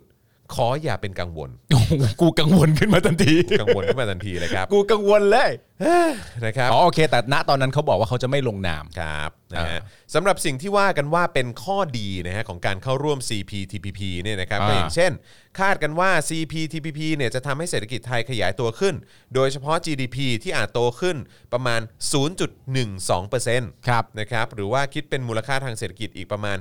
13,000 ล้านบาท โอเค การลงทุนจะเพิ่มขึ้น 5.14%หรือคิดเป็นเอ่อมูลค่าประมาณ 148,000 ล้านบาท ครับ นะครับ การส่งออกจะเพิ่มขึ้น 3.47%นะฮะ คิดเป็นมูลค่าประมาณ 270,000 ล้านบาท ครับ นะครับ จะเกิดการจ้างงานในประเทศเพิ่มขึ้นอีกนะครับ แรงงานไทยจะได้รับการคุ้มครองตามมาตรฐานแรงงานสากลที่ถูกกำหนดไว้ในข้อในความตกลง อืม นะครับ เกิดการกระตุ้นแรงจูงใจในการพัฒนาพืชพันธุ์ใหม่ในไทย ครับ ขยายโอกาสให้ไทยเป็นศูนย์กลางพันธุ์พืชใหม่ในอาเซียน อืม ไทยจะได้มีระบบคุ้มครองพืชเอ่อพันธุ์พืชนะครับภายใต้มาตรฐานระดับสากล อันนี้ที่บอกว่าถ้าจะเป็น ที่ขว่าเป็นข้อดี เป็นข้อดีถ้าจะเข้าร่วม ใช่ อ่า นะครับนายบรรทูลวงศ์ศรีละโชตนะครับนะฮะรองประธานคณะกรรมการเจรจาการค้าระหว่างประเทศนะครับส ครั ภา บ หอการหอการค้าแห่งประเทศไทย ก็เคยให้ความเห็นไว้เมื่อปีที่แล้วนะครับบอกว่าไทยเนี่ยควรพิจารณาร่วมเจรจาในความตกลงนี้ โดยมองว่าเราจะได้มากกว่าเสีย อืม นะครับโดยเฉพาะถ้าเกิดคิดว่าจะแข่งขันกับเวียดนามนะที่ได้เปรียบไทยอยู่มาก จากการเข้าร่วมความตกลงเขตการค้าเสรีนะครับ FTA กั ครับ บ 53 ประเทศ อืม ขณะที่เราเนี่ยมี FTA เพียงแค่ 18 ประเทศ อืม เขา 53 ครั เรา บ 18 นะ เขานั้นคือเวียดนามถูกไหมฮะ ใช่ครับ โอเ ผมทำให้การส่งออกเอ่อทำให้ส่งออกได้ในอัตราภาษีนำเข้าที่ต่ำกว่าไทย อืม นะครับนายกลินสารสินนะครับเอ่อประธานกรรมการหอการค้าไทยนะครับแล้วก็สภาหอการค้าแห่งประเทศไทย ก็สนับสนุนให้รัฐบาลไปร่วมเจรจา CPTPP เหมือนกัน อืม เขามองว่าเพื่อให้รู้เขารู้เรา ครับ ซึ่งการเจรจาต่อรองในเรื่องต่าง ภายใต้ข้อตกลง CPTPP เนี่ยที่มีผลบังคับใช้ไปแล้วอาจใช้เวลา 3-4 ปี ถ้าเกิดเห็นว่าไทยเสียมากกว่าได้เนี่ยก็ถอนตัวได้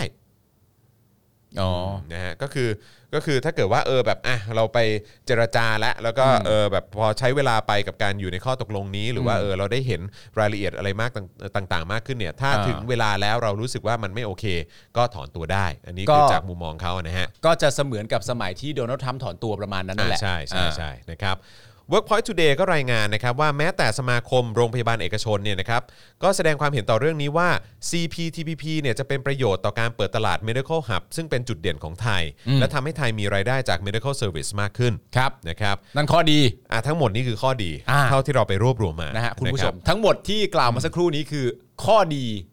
ที่หลาย ๆ คนว่ากันถ้าเกิดจะไปเข้าร่วม ครับผม นะครับ นะฮะในส่วนของข้อเสียบ้างดีกว่านะครับที่อาจเกิดขึ้นนะครับซึ่งนำมาสู่ความกังวลของประชาชนนะครับเท่าที่รวบรวมมาได้นะครับนะฮะก็คือ 1. เกิดการผูกขาดเมล็ดพันธุ์โดยกลุ่มทุนครับซึ่งจะส่งผลกระทบต่อเกษตรกรโดยตรงนะครับเรื่องการเก็บเกี่ยวเมล็ดพันธุ์ไปปลูกต่ออเพราะความตกลงนี้เนี่ยจะให้สิทธิ ที่นะฮะทางปัญญานะครับแก่ผู้ที่พัฒนาเมล็ดพันธุ์ ความเหลื่อมล้ำทางความสามารถในการพัฒนาเมล็ดพันธุ์ ครับ จะทำให้เกษตรกรรายย่อยเนี่ยไม่สามารถคิดค้นหรือพัฒนาเมล็ดพันธุ์ของตนเองได้ และทำได้แค่เป็นผู้ซื้อเมล็ดพันธุ์จากในทุนนะฮะนอกจากนี้เนี่ยไทยยังจะต้องปรับแก้พรบคุ้มครองพันธุ์พืช เพื่อเข้าเป็นสมาชิกนะครับอนุสัญญาการคุ้มครองพันธุ์พืชใหม่ หรือ UPOV นะครับ1991นะครับซึ่งห้ามเกษตรกรเก็บเมล็ดพันธุ์ที่ได้รับการคุ้มครองไว้ปลูกต่อในฤดูกาลถัดไป อืม เกษตรกรไทยต้องเผชิญกับต้นทุนการเกษตรที่สูงขึ้น ครับ เพราะเมล็ดพันธุ์พืชใหม่จะมีราคาแพงขึ้นทุกครั้งที่ซื้ออา นะครับสองเนี่ยนะครับไทยอาจสูญเสียพันธุ์พืชดั้งเดิมให้นักลงทุนชาวต่างชาติ อืม หากนักลงทุนต่างชาตินำพืชพันธุ์ดั้งเดิมของไทยเนี่ยนะครับไปเอ่อพัฒนาและจดสิทธิบัตรไทยที่ไม่เคยมีแหล่งข้อมูลเกี่ยวกับพันธุ์พืชท้องถิ่นของตนเองมากพออาจสูญเสียพันธุ์พืชนั้น ไปโดยไม่สามารถโต้แย้งได้ อ่า โอเค โอเค สามนะครับความยากลำบากในการเข้าถึงยารักษาโรคนะครับเพราะความตกลงนี้อาจทำให้รัฐบาลต้องยกเลิกสิทธิ์ ในการเข้าถึงยาบางชนิดในราคาถูกที่เราเคยใช้อยู่นะครับ อย่างยาต้านไวรัส HIV นะครับแล้วก็ยารักษามะเร็ง ซึ่งที่ผ่านมาเนี่ยประชาชนที่ใช้บัตรประกันสุขภาพหรือบัตรทองเนี่ยสามารถเข้าถึงยาได้อย่างเท่าเทียมเพราะเรามีสิทธิ์นี้ และไม่เพียงแต่ยารักษาโรคร้ายแรงนะครับ แต่ราคา เอ่อยาสามัญทั่วไปเนี่ยก็อาจได้รับผลกระทบด้วย เพราะองค์การเภสัชกรรมเนี่ยจะต้องออกมาแข่งขันกับเอกชนตามกลไกตลาด อืม นะครับ 4. การจัดซื้อจัดจ้างของรัฐจะถูกยกเลิกไม่ให้อุดหนุน หรือให้ความช่วยเหลือรัฐวิสาหกิจ ธุรกิจและอุตสาหกรรมของต่างประเทศนะครับโดยไม่สนใจว่ารัฐวิสาหกิจนั้นมีพันธกิจทางสังคม อย่างเช่น การประปา การไฟฟ้า องค์การเภสัชกรรมอาจกล่าวได้ว่าคนมีเงินเท่านั้นจึงสามารถเข้าถึงการบริการน้ำประปา ไฟฟ้า และยารักษาโรคได้ อืม นะครับ5นะครับนำมาสู่การเปิดเสรีการค้าสูงสุด 99%จะทำให้สินค้าจากต่างประเทศไหลมาตีตลาดไทยจนกระทบต่อ SME อ่า นะครับ6ครับ ราคาอาหารที่เพิ่มสูงขึ้นจากต้นทุนวัตถุดิบที่แพงขึ้น อาทินะครับเคยมีผู้นำเมนูข้าวคุกกะปิ มาแจกแจงราคาต้นทุน ที่เดิมเนี่ยราคาอาจเอ่อราคาขายสูงสุดอยู่ที่ 50-60 บาท ครับ ต่อไปเนี่ยอาจพุ่งสูงถึง 120 บาทโดยประมาณนะครับ เพราะวัตถุดิบทุกชนิดราคาสูงขึ้นหมดเลยอืมนะครับ นั่นก็คือข้อดี และก็ข้อเสีย อันเมื่อกี้คือข้อเสีย อ่า เลย อันอันแรกสุด เออ คือ อันแรกสุดคือ เหล่าข้อ นะ ดี เออใช่ เมื่อสักครู่นี้คือเหล่าข้อเสีย ใช่ครับผมนะฮะซึ่งก็คือไม่รู้สิสำหรับผมอะผมแค่มีความรู้สึกว่าเท่าที่เราอ่านมาทั้งหมดอะไม่ว่าจะเป็นเรื่องของการคุ้มครองเรื่องของผลประโยชน์ของเกษตรกรรายย่อย ครับ หรือว่าเรื่องของ SME อืม นะครับอะไรต่างๆที่เอ่อมันจะทำให้สินค้าของต่างประเทศไหลมาตีตลาดไทยอะไรต่างๆ เหล่านี้แล้วก็ทำให้ SME มีปัญหา ครับ หรืออะไรแบบนี้เนี่ยนะครับคือคือผมแค่มีความรู้สึกว่าไอ้ยทั้งหมดเนี้ยจริง ๆ แล้วอ่ะถ้ารัฐบาลที่ดีหรือว่าผู้บริหารประเทศที่ดี โดยเฉพาะใน 7 ปีที่ผ่านมานะ อืม ไอ้ปัญหาเหล่านี้เนี่ยมันควรจะได้รับการแก้ไขอยู่แล้ว อืม แล้วก็คือประชาชนอย่างเกษตรกรอะไรต่างๆ ก็ควรจะได้รับการคุ้มครอง อืม ในเรื่องเหล่านี้ ครับ อยู่แล้วปะเอ เอ อ อ ในระดับที่ดีแล้วก็เ ตั้งแต่ บบา แรกอยู่แล้ว ใช่ ใช่แล้วก็ในเรื่องของการสนับสนุนในเรื่องของการสนับสนุนเกษตรกรให้เออแบบมีความสามารถในการเอ่อ research หรือว่า อืม หาพันธุ์พืชอะไรต่างๆ เหล่านี้เพิ่มเติมพัฒนาพันธุ์พืชอะไรต่างๆให้มัน อืม ดีขึ้นนะคือมันมันควรจะเป็นสิ่งที่รัฐก็ควรจะสนับสนุนประชาชนแล้วก็ผู้ประกอบการอะไรต่างๆ อยู่แล้วไง ตั้งแต่แรกอยู่แล้ว ใช่ แต่คือ เออ แบบเนี่ยก็เหมือนแบบประมาณว่าเนี่ยถ้าเกิดเราไปเซ็นเนี่ยเออเราจะสูญเสียตรงพาร์ทนี้ด้วยนะ เราจะได้รับผลกระทบรุนแรงเลยแหละอะไรเงี้ย อืม ผมกำลังคิดอยู่ว่าทั้งหมดเนี้ยมันเป็นเพราะความ เพราะความไม่ได้มีวิสัยทัศน์ในการในการดูแลปัญหาเหล่านี้ตั้งแต่ต้นตั้งแต่ตอนเข้ามาแล้วหรือเปล่า เออ แล้วพอตอนนี้เศรษฐกิจมันมีปัญหาหรืออะไรก็ตามเนี่ยก็หาทุกวิถีทาง อืม หาทุกช่องทาง เออ คือเศรษฐกิจมันแย่งแต่ยึดอำนาจมาแล้วนะเออนักลงทุนเขาก็ไปกันหมดใช่ไหมแล้วก็ไอ้ ครับ การลงทุนเขาก็กังวลเขาก็ไม่มั่นใจในเสถียรภาพการเมืองของไทยอยู่แล้ว อืม ใช่ไหมครับ แล้วก็พอแบบเนี่ยพอเจอโควิดเข้าไปอีก ก็ซ้ำกระหน่ำเข้าไปอีก เออ เพราะฉะนั้นคือก็เลยแบบอ่ะอะไรก็ได้อะเอออ ม ที่มันจะทำให้ GDP มันโตขึ้นหรือว่าเออ มันจะได้ดูดี เม็ดเงินอะไรต่างๆ การลงทุนมันจะเพิ่มขึ้นเอ เอ อ อ เผื่อจะหางานให้คนไทยได้มากขึ้น เออก็ เอ รับรับๆไปก่อนไหมอะไรอย่างเงี้ยเข้าใจปะ ผมเข้าใจ ออ ผมผมเข้าใจประเด็น เออ รับรับไปก่อนไหมแต่ว่าณตอนนี้ที่ผมมีความรู้สึกว่าเอ่อนอกนอกเหนือจากประเด็นว่า นอกเหนือจากประเด็นที่ผมเอ่อเฝ้าอ่านในคอมเมนต์หรืออะไรต่างๆกันานามาเนี่ย มันเหมือนเป็นการโดยสรุปมันคือนอกเหนือจากประเด็นว่าข้อดีคืออะไร และข้อเสียคืออะไรเนี่ยเพราะข้อดีก็ดูเหมือนจะดี และข้อเสียก็ดูเหมือนจะเสีย เออใช่ แต่ประเด็นก็คือว่าข้อเสียเนี่ยมันสามารถที่จะถูกปกป้องได้ อ่า ถ้าเราอยู่ในรัฐบาลที่มัน เป็นประชาธิปไตยแล้วก็ อะไรอย่างนั้น ปะชช น่ะ ตรวจสอบแล้วก็กดดันได้ เออทรงๆนั้นน่ะ แต่พอดีเราอยู่มา 7 ปี 8 ปีแล้วเนี่ยคือ ใช่ แบบว่ารัฐบาลเนี้ยก็รู้เลยว่า แตะเขาไม่ได้ ใช่ ไปแตะเขาเนี่ยเดี๋ยวเขาเล่น เออ เออ เพราะฉะนั้น แตเขาแล้วเขาแล้วพอดีมันไม่ใช่รัฐบาลประชาธิปไตยไง ใช่ อืม เออคุณพูดถูก ใช่ มันและซึ่งมันตรงกันเพราะว่ามวลความรู้สึกที่ผมได้ เท่าที่ผมเข้าไปเฝ้าอ่านคอมเมนต์น่ะหนึ่งในมวลของมันก็คือว่า มันไม่ใช่ประเด็นว่าอันเนี้ยมันมีข้อดีหรือมีข้อเสียยังไง แต่ประเด็นมันอยู่ที่ว่า ถ้าเราจะไปเข้าร่วมเนี่ย ผู้มีอำนาจในประเทศเราที่จะพาเราไปเข้าร่วมตอนเนี้ย มันคือรัฐบาลประเภทไหน ใช่ อันเนี้ยมันคืออมวลในคอมเมนต์นะ ใช่ ตอนนี้ แล้วก็ไอ้ที่พูดถึงเรื่องพันธุ์พืชหรืออะไรต่างๆ เหล่านี้แล้วที่มีคำว่าในทุนหรืออะไรต่างๆ เหล่านี้ อืม ก็มันก็ปฏิเสธไม่ได้ เพราะว่าไอ้การทำรัฐประหารหรือว่าการสนับสนุน อืม การยึดอำนาจเนี่ย เออ มันก็มีในทุนมาเกี่ยวข้องไง ใช่ ในทุนก็สนับสนุนให้มันเกิดขึ้นได้ไง อ่า ใช่ไหมฮะ อืม เออ เพ ราะฉะนั้นคนก็ไม่ไว้ใจในายทุนไง ไม่ไว้ใจในทุ เพ น ราะว่าในายทุนได้ประโยชน์จากการยึดอำนาจไง เออ เออ แล้วคนก็ไม่ไว้ใจหนักเข้าไปใหญ่ว่าไอการเข้าไปเข้าร่วมเนี่ยในความเป็นจริงแล้วเป็นการตั้งใจทำเพื่อคนกลุ่มใดเฉพาะกลุ่มหนึงหรือเปล่า คือมันประชาชนได้ประโยชน์จริงเหรอ มันไม่ไว้ใจนั่นแห คือ ละ มันไม่ไว้ใจอ่ะ หลักๆ คือมันไม่ไว้ใจมันก็แค่นั้นแหละ กูไม่ไว้ เอ ใจ อ คือไอ้ปัญหาของ CPTPP ทั้งหมดเนี่ยก็คือมันไม่ไว้ใจ เออ คือประชาชนไม่ไว้ใจโว้ยแค่ ใช่ นั้นเอง คือไม่ เออ ไว้ใจรัฐรัฐบาลเผด็จการแค่นั้นแหละ ใช่ แล้วก็รัฐบาลที่ที่แบบเอ่อเขาเรียกอะไรเขาเรียกอะไรนะ เหมือนแบบเอ่อปลอมตัวมา ใช่ ภายใต้ประชาธิปไตยปลอมๆอ่ะ เออ การเลือกตั้งปาหี่อ่ะ ไม่เพราะ ออ ถ้าคุณผู้ชมตั้งใจฟังจริง ๆ อ่ะ อืม มันจะภาพมันจะออกค่อนข้างชัดเจนว่า ข้อดีเนี่ย อืม ก็ดูเป็นข้อดีจริง ๆ ใช่ แต่ถ้าฟังดีๆ จะเข้าใจว่า เอ๊ะ ไอ้ข้อดีที่ว่าเนี่ย เหมือนใครจะได้เยอะ อืม ก็จะฟังก็จะเข้าใจ อืม ส่วนข้อเสียที่ว่าเนี่ย ก็จะชัดเจนเช่นเดียวกันว่า เออ เหมือนใครจะเสียเยอะ อืม แล้วในสภาพที่เราไม่ไว้ใจอ่ะ อืม แล้วกูจะ คือจะให้กูไปยังไงต่อ เออให้กูทำยังไง จะให้กูไปยังไงต่อ ผมก็ไม่ได้เถียงว่าข้อดีมันก็มี อืม และผมก็ไม่ได้เถียงว่าข้อเสียมันก็มีจริง ๆ ด้วย อืม แต่ว่าข้อเสียกับข้อดีเนี่ย มันอาจจะเกิดผลกระทบต่อคนคนรับคนละประเภทกันน่ะ อืม เออ ครับผม แต่ณตอนนี้ผมอยากฟังความเห็นคุณผู้ชมนะครับ มาก ๆ เลยนะครับ ว่าคุณผู้ อยาก ช ฟั ม งความเห็นเหมือนกัน ว่า เน คุณผู้ชม เม้น คิด เข้ามา อย่างไร ได้นะครับ เม้นเข้ามาได้นะ เป็คนรับ เข้ามาได้นะครับ ทั้งข้อดีและข้อเสีย นะฮะ ได้หมดเลยนะครับ ผม เพราะผมก็เชื่อว่ามีคนถูกใจ อืม มีคนถูกใจ เพราะว่ามันก็เขาใช้มันก็เลจิตนี่นึกออกปะมันก็ ครับ มีประเทศเข้าร่วมต้องเยอะแยะมากมาย อืม นะฮะ อาจารย์แม่ขอดูคอมเมนต์นิดหนึ่งครับเอ่อมันเป็นโจรฮะอะไรนะครับ อะไรนะครับ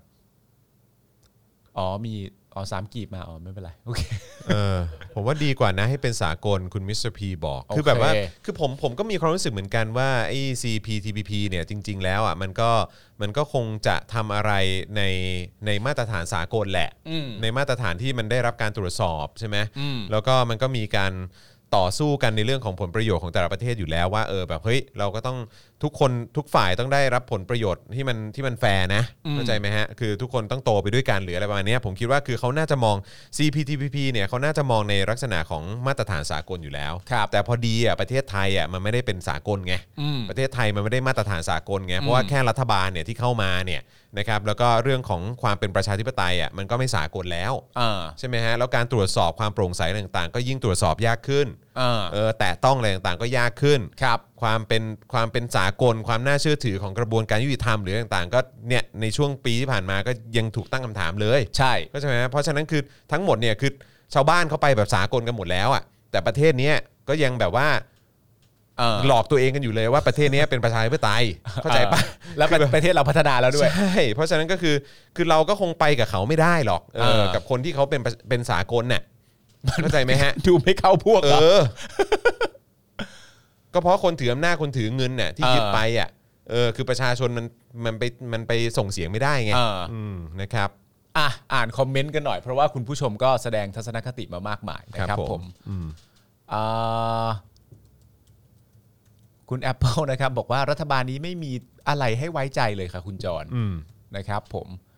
อ่ะคุณสุรพัฒน์บอกว่าเอาง่าย ๆ เลยคือรัฐบาลเนี้ยไม่มีปัญญาในการที่จะดูแลข้อเสียได้ อืม นะครับผม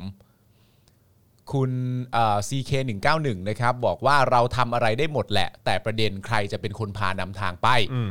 นะครับ คุณจอห์นนี่บอกว่าตอนนี้ทุนใหญ่ก็ผูกขาดอยู่แล้วไม่ใช่หรือยังไม่ชินกันอีกเหรอนะครับ คุณ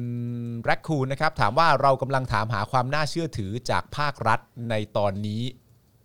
เหรอครับเนี่ย อืม CPTPP ก็ดี แต่ไม่ไว้ใจรัฐบาล เออ ผมว่าอันนี้คือประเด็นหลักแหละ ใช่ ผมว่าอันนี้คือประเด็นหลักเลย เออ เดี๋ยวนะครับมีอันยาวๆ อาจารย์แบงค์เลื่อนขึ้นให้ผมนิดนึงครับ อ่าโอเคนี่นะครับ ควรต้องศึกษาอย่างละเอียด และเผยแพร่ข้อมูลอย่างเป็นกลาง และให้ประชาชนทุกคนเป็นคนตัดสินใจหลังจากได้รับข้อมูลที่ถูกต้องค่ะ ประเด็นคือเราไม่มีความเชื่อมั่นในผู้นำหู อืม ทุกอันเลยอะ อืม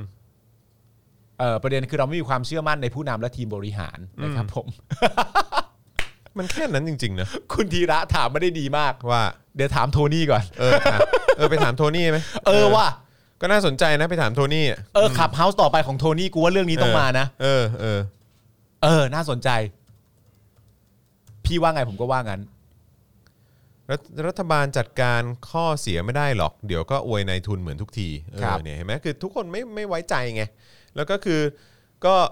คือจะจะนายทุนฝั่งที่เกี่ยวกับเกษตร หรือว่าจะเกี่ยวกับเอ่อทางด้านการแพทย์ในบ้านเราเนี่ยนะครับคือเราก็ไม่ไว้ใจกันทั้งนั้นแหละฮะ ครับ เอ ผ อ ม เพราะเราก็เห็นท่าทีเขาตั้งแต่ตอนยึดอำนาจแล้วไง เออ ใช่ไหมฮะเออ ถามพี่โทนี่ดีกว่า แต่เมื่อกี้รู้สึกข้างบนจะมีคอมเมนต์แต่นานแล้วอาจารย์แบงค์ไม่ต้องหาหรอกเพราะมันมันมาไกลมากแล้วที่บอกว่าจริง ๆ แล้วเหมือนข้อเสียไม่ได้หนักขนาดนั้น อืม เหมือนคนที่เชื่อว่ามีข้อเสียเยอะโดน I.O. จีนปั่น อ่า อะไรก็ไปกันทรงนั้นอีกนะครับ ครับผมนะฮะโอเคนะครับก็คราวนี้เดี๋ยวเรามาต่อกันอีกประเด็นดีกว่านะครับยาเสพติดครับนะฮะทำไมไทยเรานี่ต้องข้องเกี่ยวกับออสเตรเลียอยู่เป็นประจำ ครับ นะครับเอ่อตอนนั้นมันก็มันคือแป้งนะครับ ตอนนี้ก็กลายเป็นยาไอซ์แล้วนะครับ ครับผม นะฮะมีรายงานเมื่อวานนี้นะครับว่าเอ่อเจ้าหน้าที่ตำรวจกองกำลังชายแดนนะฮะของออสเตรเลียนะครับสามารถยึดยาไอซ์น้ำหนักถึง 316 กิโลกรัมมูลค่าถึง 100 ล้านดอลลาร์ครับนะฮะออสเตรเลียนะครับหรือ คปรับ ระมาณ 2,400 ล้านบาทนะครับถูกซุกซ่อนอยู่ในกล่องเตาปิ้งย่างไฟฟ้า แล้วก็การน้ำร้อนไฟฟ้านะครับบนเรือขนส่งสินค้าลำหนึ่งที่เดินทางมาจากประเทศไทยนะครับแล้วก็เข้าจอดเทียบท่าที่เอ่อซิดนีย์นะครับสำนักงานตำรวจนครซิดนีย์เนี่ยก็แถลงว่าเจ้าหน้าที่ตำรวจกองกำลังชายแดนออสเตรเลียนะครับได้เข้าสกัดเรือสินค้าจากไทยลำหนึ่ง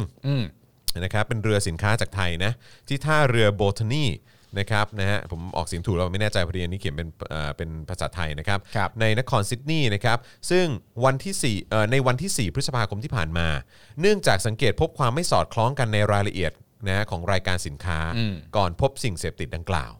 ขณะนี้เนี่ยนะครับเจ้าหน้าที่กองกำลังชายแดนออสเตรเลียกำลังขอให้หน่วยสอบสวนอาชญากรรมของรัฐนิวเซาท์เวลเนี่ยนะครับสำนักงานตำรวจกลาง แล้วก็คณะกรรมาธิการอาชญากรรมของรัฐนิวเซาท์เวลเนี่ยมาช่วยกันในการสืบสวนนะครับคดียาเสพติดล็อตใหญ่ครั้งนี้อยู่ ก็ต้องมาดูกันนะครับ นะครับ ว่าจะเกี่ยวข้องกับใครหรือเปล่า บิวทำเฮียอะไรเนี่ย เอาละครับผม เอาละครับ ก็ต้องมาดูกันว่ามันจะเกี่ยวข้องกับใคร หรือเปล่า ทำไมรู้สึกว่าเรื่องนี้มันใกล้ตัวเราจังเลย เป็นอะไรครับประเทศไทยกับออสเตรเลีย เออนะฮะบ มากัน ยะ ติดๆเลยทีเดียว เออ ในช่วงอาทิตย์สองอาทิตย์ที่ผ่านมานี่ เออ ไทยกับออสเตรเลียนี่มีความผูกพันกันสูงมาก เออเดี๋ยวดิเออ เป็นยาไอซ์นะเนี่ย เออ น้ำหนักถึง 316 กิโลกรัมเลยทีเดียว นะฮะ โหยาไอซ์นี่มันมูลค่าถึง 2,400 ล้านบาทเลยเลยเนี่ยโอ้ที่ถูกซุกซ่อนไว้จากกล่องเตาปิ้งย่างไฟฟ้า จะมีใครไปหาคำตอบไหมเฮ้ย ไอเตาปิ้งย่างไฟฟ้านี่มันยี่ห้ออะไร วะ ไอการทำร้อนไฟฟ้านี่มันยี่ห้ออะไรวะ เออ นะฮะอ่ะ เขาจับได้ยังไงนะ อ๋อเขาเห็น เขาไปเจอ ห็น ไปเจอรายละเอียด เออ รายรายละเอียดว่า เออ ไอรายการสินค้าหรืออะไรต่างๆนี่ อ่ะมันไม่สอดคล้องกัน ดูไม่สอดคล้องกัน มันดูแปลกๆนะครับ นะฮะเขาก็เลยแบบตรวจไปตรวจมาก็เจอยาเสพติดนะครับ ืมก็มาจากไทยอะแหละ ครับผม แต่ว่าไม่รู้ว่าใครเอาไปเกี่ยวกับใครบ้างอย่างเงี้ย อ่ะโอเค คราวนี้จะมาถึงประเด็นที่หลายตัวเอ่อหลายต่อหลายคนรอคอยแล้วนะครับ ประเด็นดาราแห่ชวนฉีดซิโนแวคนะครับ ซึ่งอันนี้เดี๋ยวขอแจ้งไว้ก่อนละกัน คือตอนทีแรกบอกว่าจะเอ่อเอาประเด็นของทางเอ่อคุณหมอ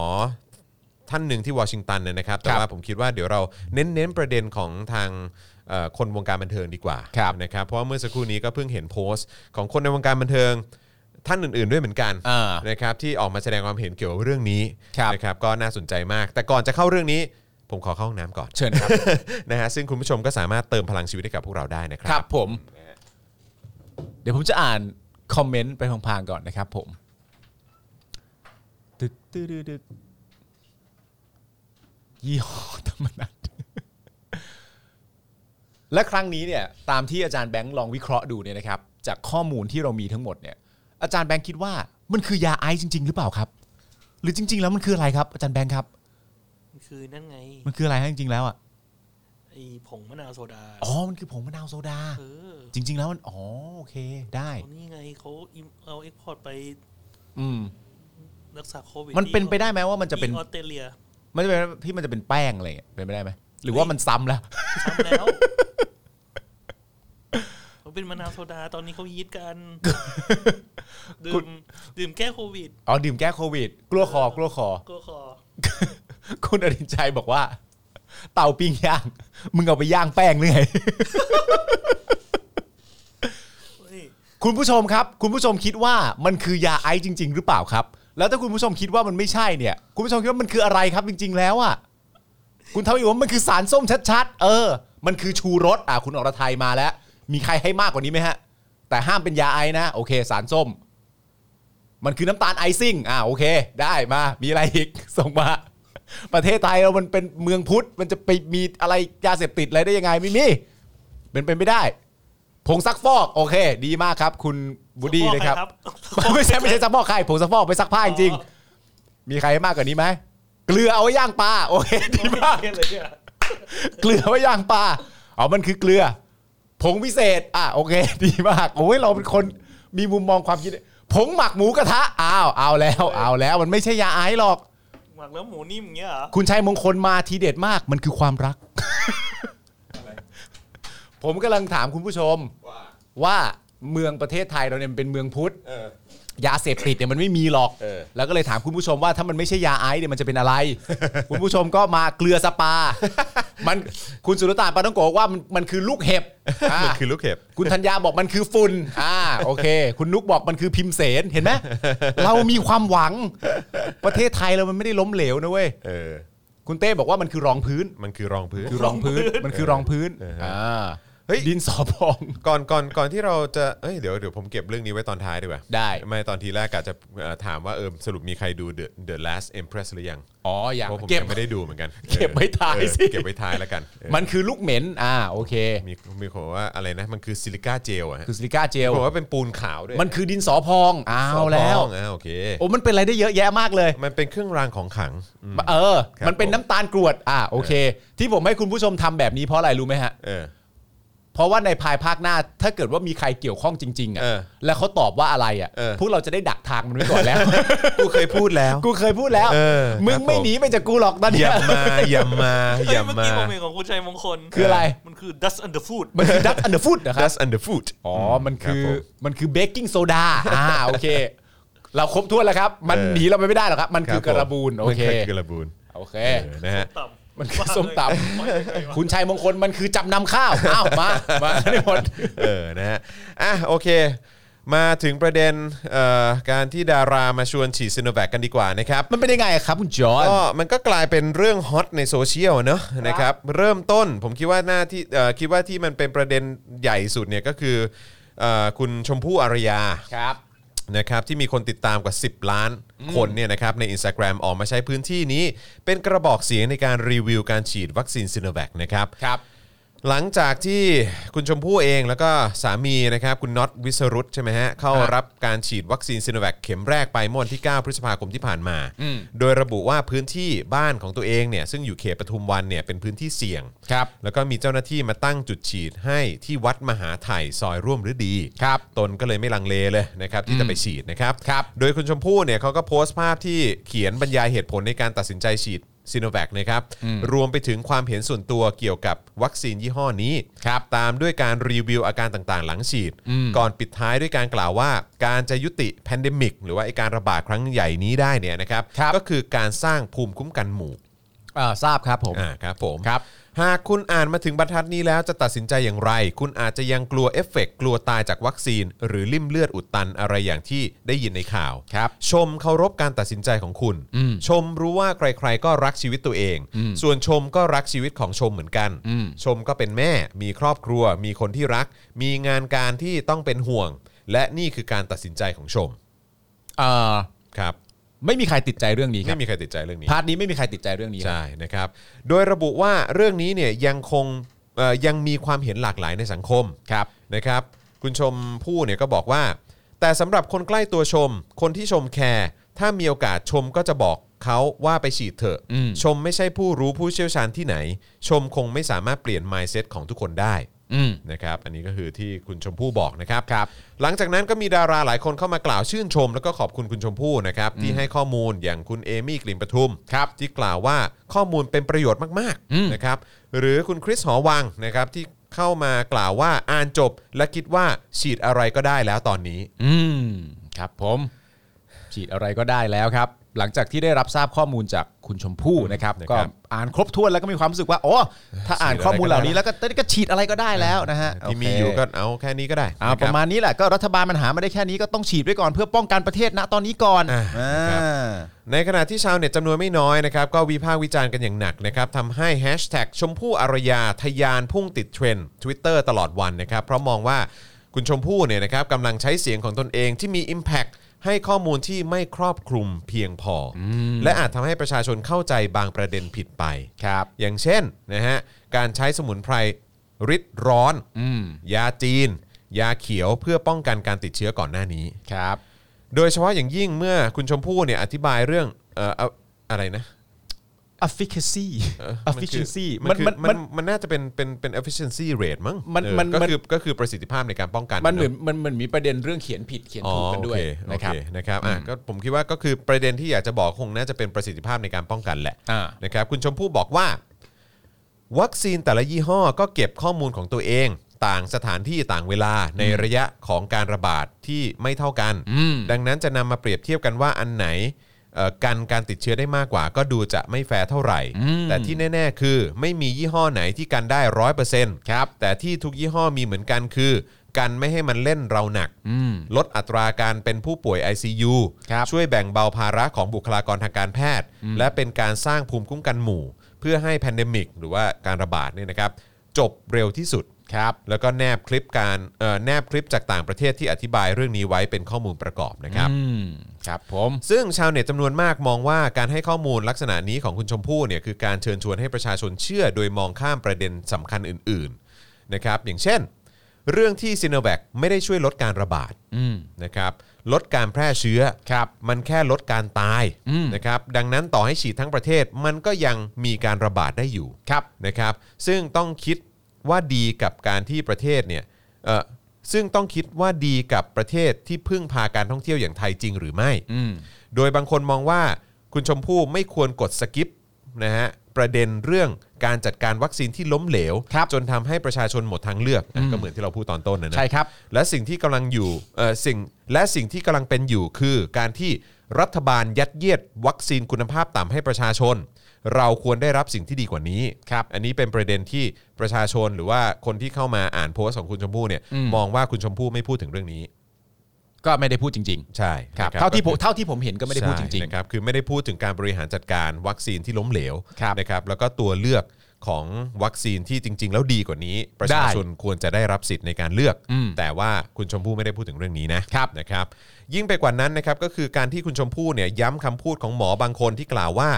วัคซีนที่ดีที่สุด คือวัคซีนที่ฉีดได้เร็วที่สุดอืม ๆ ครับผม เนี่ยอันเนี้ยผมรู้สึกว่าเอาตรงๆนะในฐานะ ผมรู้จักคุณชมพู่เป็นการส่วนตัว ผมรู้สึกว่าพลาดไม่น่า ครับ ไม่น่าไม่น่าอิงคำพูดนี้เลย ใช่ครับ นะครับ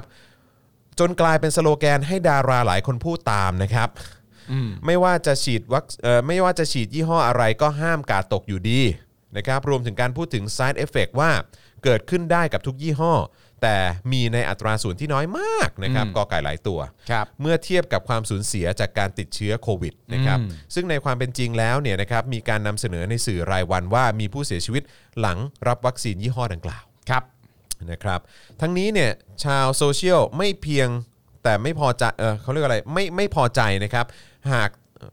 อะไรนะเดี๋ยวกันผมอ๋อทั้งนี้ชาวโซเชียลไม่เพียงแต่ไม่พอใจนะครับ แต่ยังตั้งข้อสังเกตด้วยนะครับ ว่าน่าแปลกใจที่เห็นคุณชมพู่เนี่ยออกมารีวิววัคซีนตัวนี้ โดยมีศิลปินอีกหลายคนทยอยออกตัวเชียร์ซีโนแวคในเวลาไล่เลี่ยกัน ครับ นะครับเหมือนถูกจ้างมารีวิว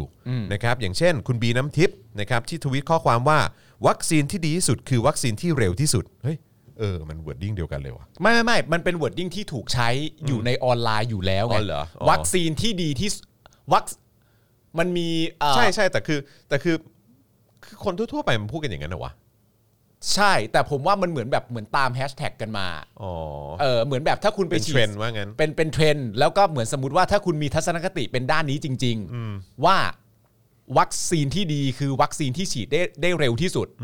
คุณก็เหมือนอารมณ์แบบแนะนำอ่ะ อ่า ว่าแบบไปฉีดกันเถอะนะ เออ มันมีทั้งวัคซีนที่ดีคือวัคซีนที่มี และวัคซีนที่ดีที่สุด คือวัคซีนที่ฉีดฉีดได้เร็วที่สุด ซึ่งไม่ได้วะ เนี่ยคือคุณบีเนี่ยพิมพ์ว่าวัคซีนที่ดีที่สุดคือวัคซีนที่เร็วที่สุด ส่วนตัวบีเลือกซีโนแวคค่ะ อันเนี้ยอันเนี้ย อันเนี้ยแหละ อันเนี้ยอันนี้ อันนี้ไม่ว่ะ ฟังแล้วมันขนลุกยังไงไม่รู้ ฮะ เฮ้ย แล้วก็แฮชแท็กขอให้กำลังใจทีมแพทย์พยาบาลทุกคนด้วยค อ๋อ รับ อันนั้นไม่ติดครับ อ่าครับ นนั้นไม่ติด ผมมีความรู้สึกว่าแฮชแท็กการขอให้กำลังใจทีมแพทย์เนี่ยเอ่อมันเป็นแฮชแท็กปกติอยู่แล้ว อืม เพราะว่าคนที่ต้องต้องรับผิดชอบกับเรื่องพวกนี้โดยตรง หลังจากได้วัคซีนมาแล้วอะนะ อืม มันก็คือทีมแพทย์อันนั้นอันนั้นไม่ไม่ไม่ไม่ได้มีประเด็นอะไร แม้แต่เหล่าศิลปินนักร้องคนดังที่มีแฟนคลับหนานแน่นนะครับ อย่างพี่เบิร์ดธงชัย อืม และเป็กผลิตโชคก็ออกมาใช้ความมีชื่อเสียงของตน เป็นเครื่องมือในการ call out แล้วก็รณรงค์ให้คนพากันมาออกสร้างเอ่อพากันออกมาสร้างภูมิคุ้มกันหมู่นะครับด้วยการออกมาฉีดวัคซีน เพื่อแสดงความรับผิดชอบต่อสังคม และต่อประเทศชาติเหมือนกัน ส่วนหนึ่งนะครับของข้อความที่พี่เบิร์ดเนี่ยนะครับเขาบอกเนี่ยนะครับก็คือ วัคซีนที่ดีที่สุดในโลกคือวัคซีนที่ได้เข้าไปอยู่ในตัวเราแล้ว และวัคซีนที่ดีที่สุดคือใจเราเนี่ยแหละครับ ใจเราที่ห้าวหาญที่จะออกไปฉีด ไม่ต้องกลัวอะไรทั้งสิ้น เพราะว่าเราทำเพื่อความรัก รักครอบครัวของเรา และคนที่เรารักและรักตัวเราเอง เมื่อประกอบกันหลาย ๆ คนหลาย ๆ ครอบครัว ประเทศเราก็จะปลอดภัยครับ what ความห้าวหาญที่จะออกไปฉีดเหรอครับเออคือสิ่งที่มีอยู่เราต้องห้าวหาญนะ ต้องออกไปฉีดนะ คุณผู้ชมฟังแล้วรู้สึกไงเอออ่าโอเค มาที่เป็กบ้างเป็กผลิตนะครับเอิ่มบอกว่า ผมขอขอบคุณราชวิทยาลัยจุฬาภรณ์สำหรับการฉีดวัคซีนเข็มแรกของผมวันนี้ และอยากเชิญชวนคนไทยทุกๆ คน ฉีดวัคซีนกันเยอะๆนะครับ การฉีดวัคซีนไม่ได้น่ากลัวอย่างที่คิด และเป็นเรื่องที่ทุกคนต้องทำเพื่อประเทศของเรา อยากเชิญชวนทุกคนให้มาฉีดวัคซีนอย่ารอเลยครับ เพราะระหว่างรอเราอาจมีโอกาสรับเชื้อได้ตลอดเวลา วัคซีนที่ดีที่สุด คือการฉีดวัคซีนได้เร็วที่สุดครับ ก็เวิร์ดดิ้งเดียวกัน คือผมเออผมรู้สึก แต่ผมได้อีกอีก เขาเขาคือมันผม อันนี้ผมเสียความรู้สึกส่วนตัวนิดหนึ่งนะ คือเพราะผมก็เคยเจอคนเหล่านี้มาทั้งหมดนะนะ เออจะพี่เบิร์ดหรือเป็กเองอะ่ะเออหรือว่าอะไรอย่างเงี้ยคือผมแค่มีความรู้สึกว่า